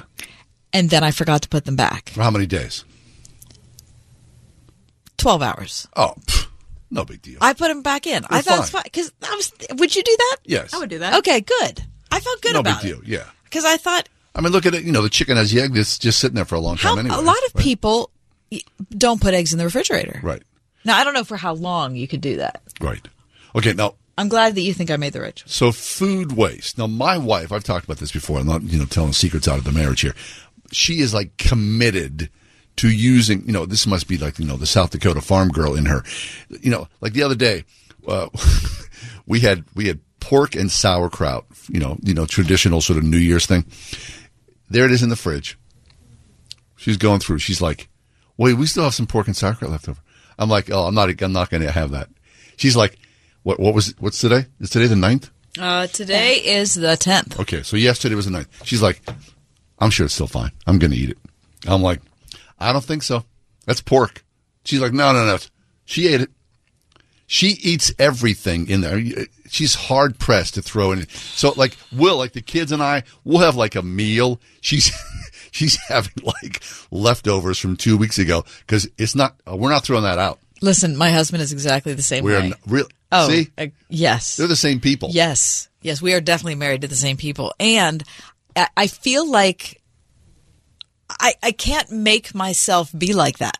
nor nor and then here's the worst she's having like you know leftover meal from like two weeks yes. ago and i'm eating something good Yes. it ruins my meal Exactly. I, I, I can't tell you how many times I've said to my husband, "Hun, Come now on. I'm not going to enjoy my dinner," and he's like, "What does that have to do with your dinner?" because you're eating something from 1954 and i'm enjoying my like really good meal so you're like bringing like here's me it's all about me you're bringing me down meanwhile she may be on death's door but you're bringing me down i mean what is wrong But don't you ever feel like you need to bring them back from the precipice? No. Like I have said No. multiple times, you are going to make yourself sick. You can you no, don't eat that No, because no. Kath, I'm like you. We've been married over 25 Mhm, years. Mm-hmm. You think you're going to change anything in your mm-hmm. spouse at this point? Probably. If anything, with age, it just drills down even further. Mm-hmm. Seriously, my wife's going to be on, she'll be lying in bed dying and she'll say, you know that hot dog from three weeks ago? Could I eat that? You're dying. Like, and she'll go, like it matters.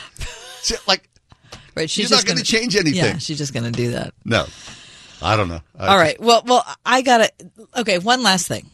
In looking at this article in Sky News about milk, I was surprised that in labeling in the UK, it's not skim milk, it is skimmed. Skimmed. Mm Mhm. Yeah, so you can buy skimmed British milk or semi-skimmed British milk. What is the difference there? I would think it's 2% in skim. Huh. Is it like the curd? Doesn't say anything about curd. No, How we, we, we don't want any curds in the milk. Curds and ways. Yeah, cottage cheese is disgusting. It is disgusting. But I wait, Chrissy, I eat it. You eat cottage cheese? Yeah, come on. Oh, cottage cheese. How about like people like you? uh, I'm going to have cottage cheese and peach slices. Like that was a treat. No. you kidding me? It's a horrible It's like- look. It's a horrible taste. Eating co- cottage cheese is like you lost World What- War what II. do you do with that? Protein? I just put it in a little bowl and eat a cup of it. With do you put salt on it? Heck no. Just what do you put on it? Nothing. Nothing. Doesn't your, doesn't your gag reflex kick in? No. Oh, for me, I'd be like, Really? Uh, yeah. I can't do that. Does it come in different varieties, like whole, like sour think- cream does? Where I it's think re- so, Okay, yeah. yeah. Comes in bad and really bad, is my guess. It doesn't. It doesn't. It looks awful, doesn't it? My dad, would he would like like Chris, he would eat that like at 3 a.m. Just My mom loved it with 3 peaches. a.m. What is that about? Peaches, yeah. That's like a very 50s thing. What is that? It's. It was- terrible. It was cosmopolitan. at So some are you point. eating that like after your workouts because it's high in protein? Yeah, cottage cheese? That's nasty. Please, if you're like Good for you. The, You Cottage have- Cheese Trade Association, please, uh, we apologize in advance. Yeah, but and call Christy because she Right. want to advertise. Because all of a sudden, you know, we're in trouble. All right, coming up next, we need to step away, but celebrity birthdays awaits us on the other side. We have 3 great celebrity birthdays. I can't wait for John to When you say great, like people that will know. yeah, Okay, all right. for sure. All right. It's the ride home with John and Kathy.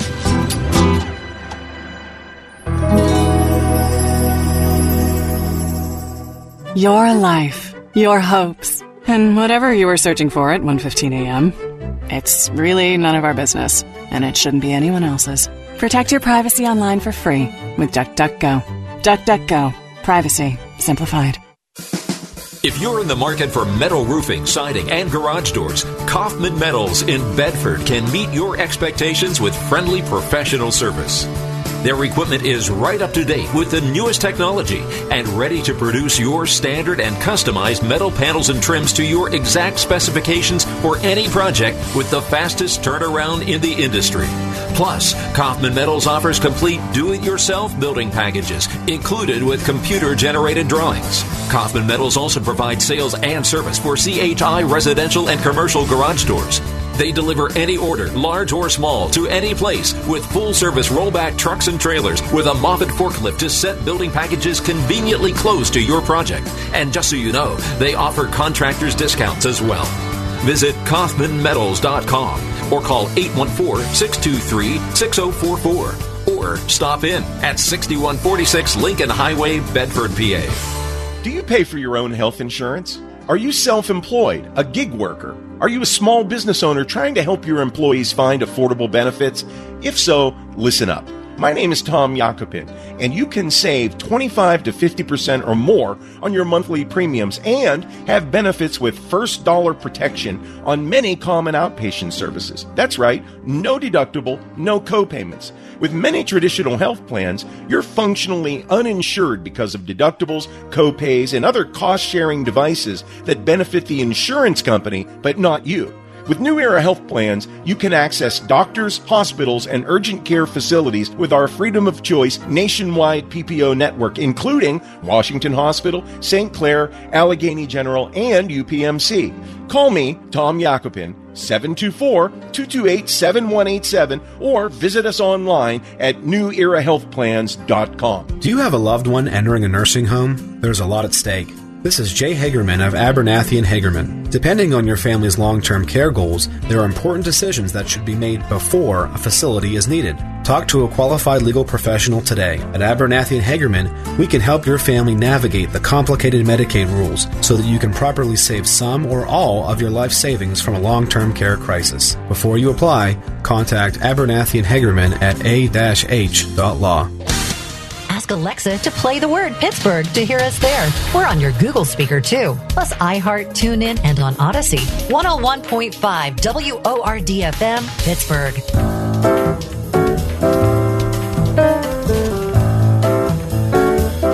For those of you who listen to the ride home regularly, you know that for some reason that we really haven't been able to nail down, John is particularly skilled at guessing people's ages. And people that you don't normally think of or talk about, but those who are in the public spotlight.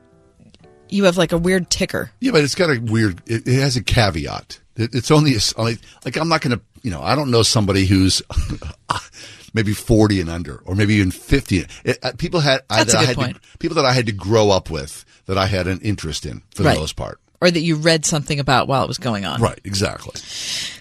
I've got three for you today, John. Three Okay. people celebrating birthdays on January 10th. Okay, um, let's start in the realm of athletics. Okay. George Foreman of the previously mentioned grill Yeah, George Foreman. and all. What, how many children does he have? He has like eight boys that are all named George. Yeah, he does. Uh, any idea what birthday George Foreman would be celebrating today? George Foreman. I mean, so I kind of, I, I always kind of think. Here's how I here's how I evaluate this.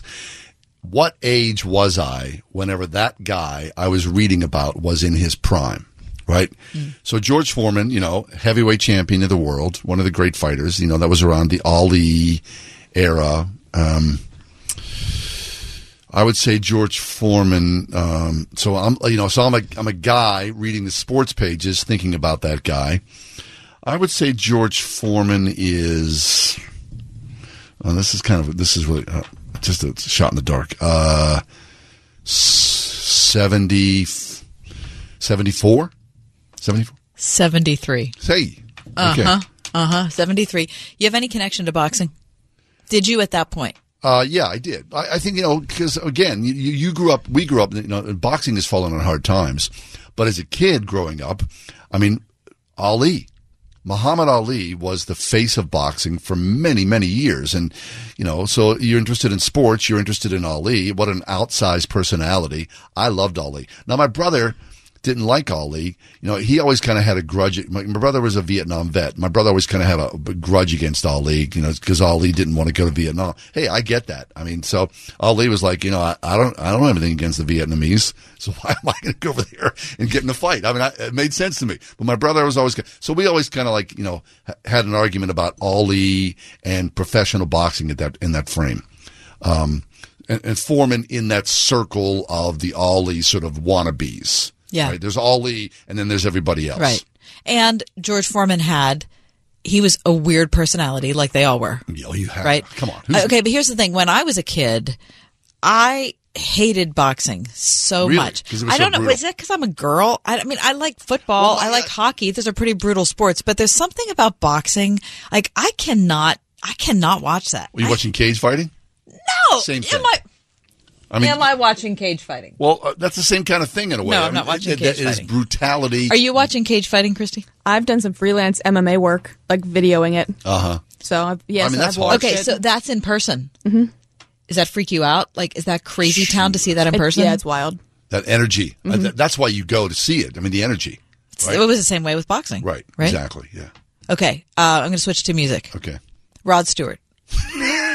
Today's Rod Stewart's birthday. If you want my body and you think Oh, I'm that's a- sexy, isn't that a come horrible on. song? Is that a horrible song? That's song? a terrible song.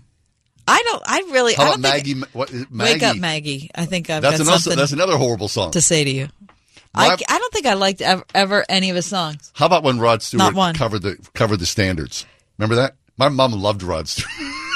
He couldn't have known less about the standards. Yeah, Those I are unlistenable. That was a cash grab. terrible. Rod Stewart, though, I mean, seriously, what a career. He's had major, major staying power. Uh, yeah, and I just did, did you ever see his uh, carpool karaoke with James Corden? Yeah. he's profoundly unfunny. Yeah, yeah. Anyway, it's okay. I mean, yeah, he's still got. I, uh, just a guy who's been around for a long time. Mm-hmm. He's had probably how many multiple number one songs? He's probably sold hundreds of Probably. millions. Yes. of songs. Yeah, clearly I'm in the minority of people that don't like it. Yeah, I mean, so I'm a, I can't say I'm a fan, but you know, if I hear Maggie May on the radio, I'm going to turn it up. Are you really? Probably. I mean, and I have to mock. Do you think I'm sexy like everybody else? I mean, so- because he looks like a little chicken. Yeah. Um, Rod Stewart's old. His birthday today is which one? Uh, you bringing it up might say, um, uh, is it? Uh, if he's not, he is awfully close. So I would say uh, he's probably not 80 because that would be like, you know, that would throw the 60s, uh, my timeline of the 60s kind of in the. In, uh, Rod Stewart's probably 70, 78 or 79. 77. 77 for Rod. 77. And last but not least, Pat Benatar. Oh, Because love is a battlefield. I had a crush on Pat Benatar. Oh, okay. Come on. That woman. Hit me I mean, you know, she's, Love Pat. I mean, she's. She married a guitar player. Did she? Yep. She's like the essence of the great female rockers of the age, right? She's still great. She is great. Uh, Pat Benatar, again, now it's a Rod Stewart kind of age thing. Um, so I had a crush on on her, so she had to be somewhere within my, you know, oh yeah, like if I met Pat Benatar, clearly she'd want to date me. yeah, I mean, that, that was kind of- you know I mean? that's I- understood from the beginning. I would think that, you know what I mean? Oh yeah, we we, we hit it off, me and Pat Benatar. Hit me with your best shot, of course. a lot- Johnny, you guys have a lot in common. hey Johnny, hit me with your best shot, of course, Pat, because I'm right over here. Uh, Pat Benatar, she's old though. Uh, she's probably sixty. she's sixty-eight. She's 69. Okay. Wow, within a year of every one of Okay, them, John. good. That's impressive. Very good. Happy birthday to those three crazy Happy nuts. birthday to Pat Benatar, George Foreman, and Rod, Rod Stewart. Stewart. Something was in the water on that day. I don't know what it that. was. It was something else. Hit me with your best shot. Do you think I'm sexy? And uh, right, George Foreman. Holy smokes! George Anyway, Foreman has 12 kids. 12 kids. How many named George? Probably. All, all seven boys. Oh, my Something like that. You know why? Because he said he wanted everyone to know whose they were. The Ride Home with John and Kathy, a production of Salem Media Group. Three star general Michael J. Flynn, head of the Pentagon Intelligence Agency, knew all the government's dirty secrets. He was one of the most respected generals in the military. Flynn knew what the intel world had been up to. He understood its funding. He ordered the first audit of the use of contractors. This set off alarm bells. The explosive new documentary, Flynn, Deliver the Truth, Whatever the Cost, uncovers the facts behind this scandal. Flynn told the truth. He was the most dangerous person for Donald Trump to hire. I find out the worst enemy that I'm going to face in my life is right here in America. They took my assessment and they wanted me to change it. And I was like, I'm not changing it. They had to get rid of Flynn. With in depth interviews, archival footage, and never before seen personal records of the man behind the headlines. I just felt like I was drowning. Flynn, Deliver the Truth, Whatever the Cost. Available now. Watch it today. Go to salemnow.com. Salemnow.com.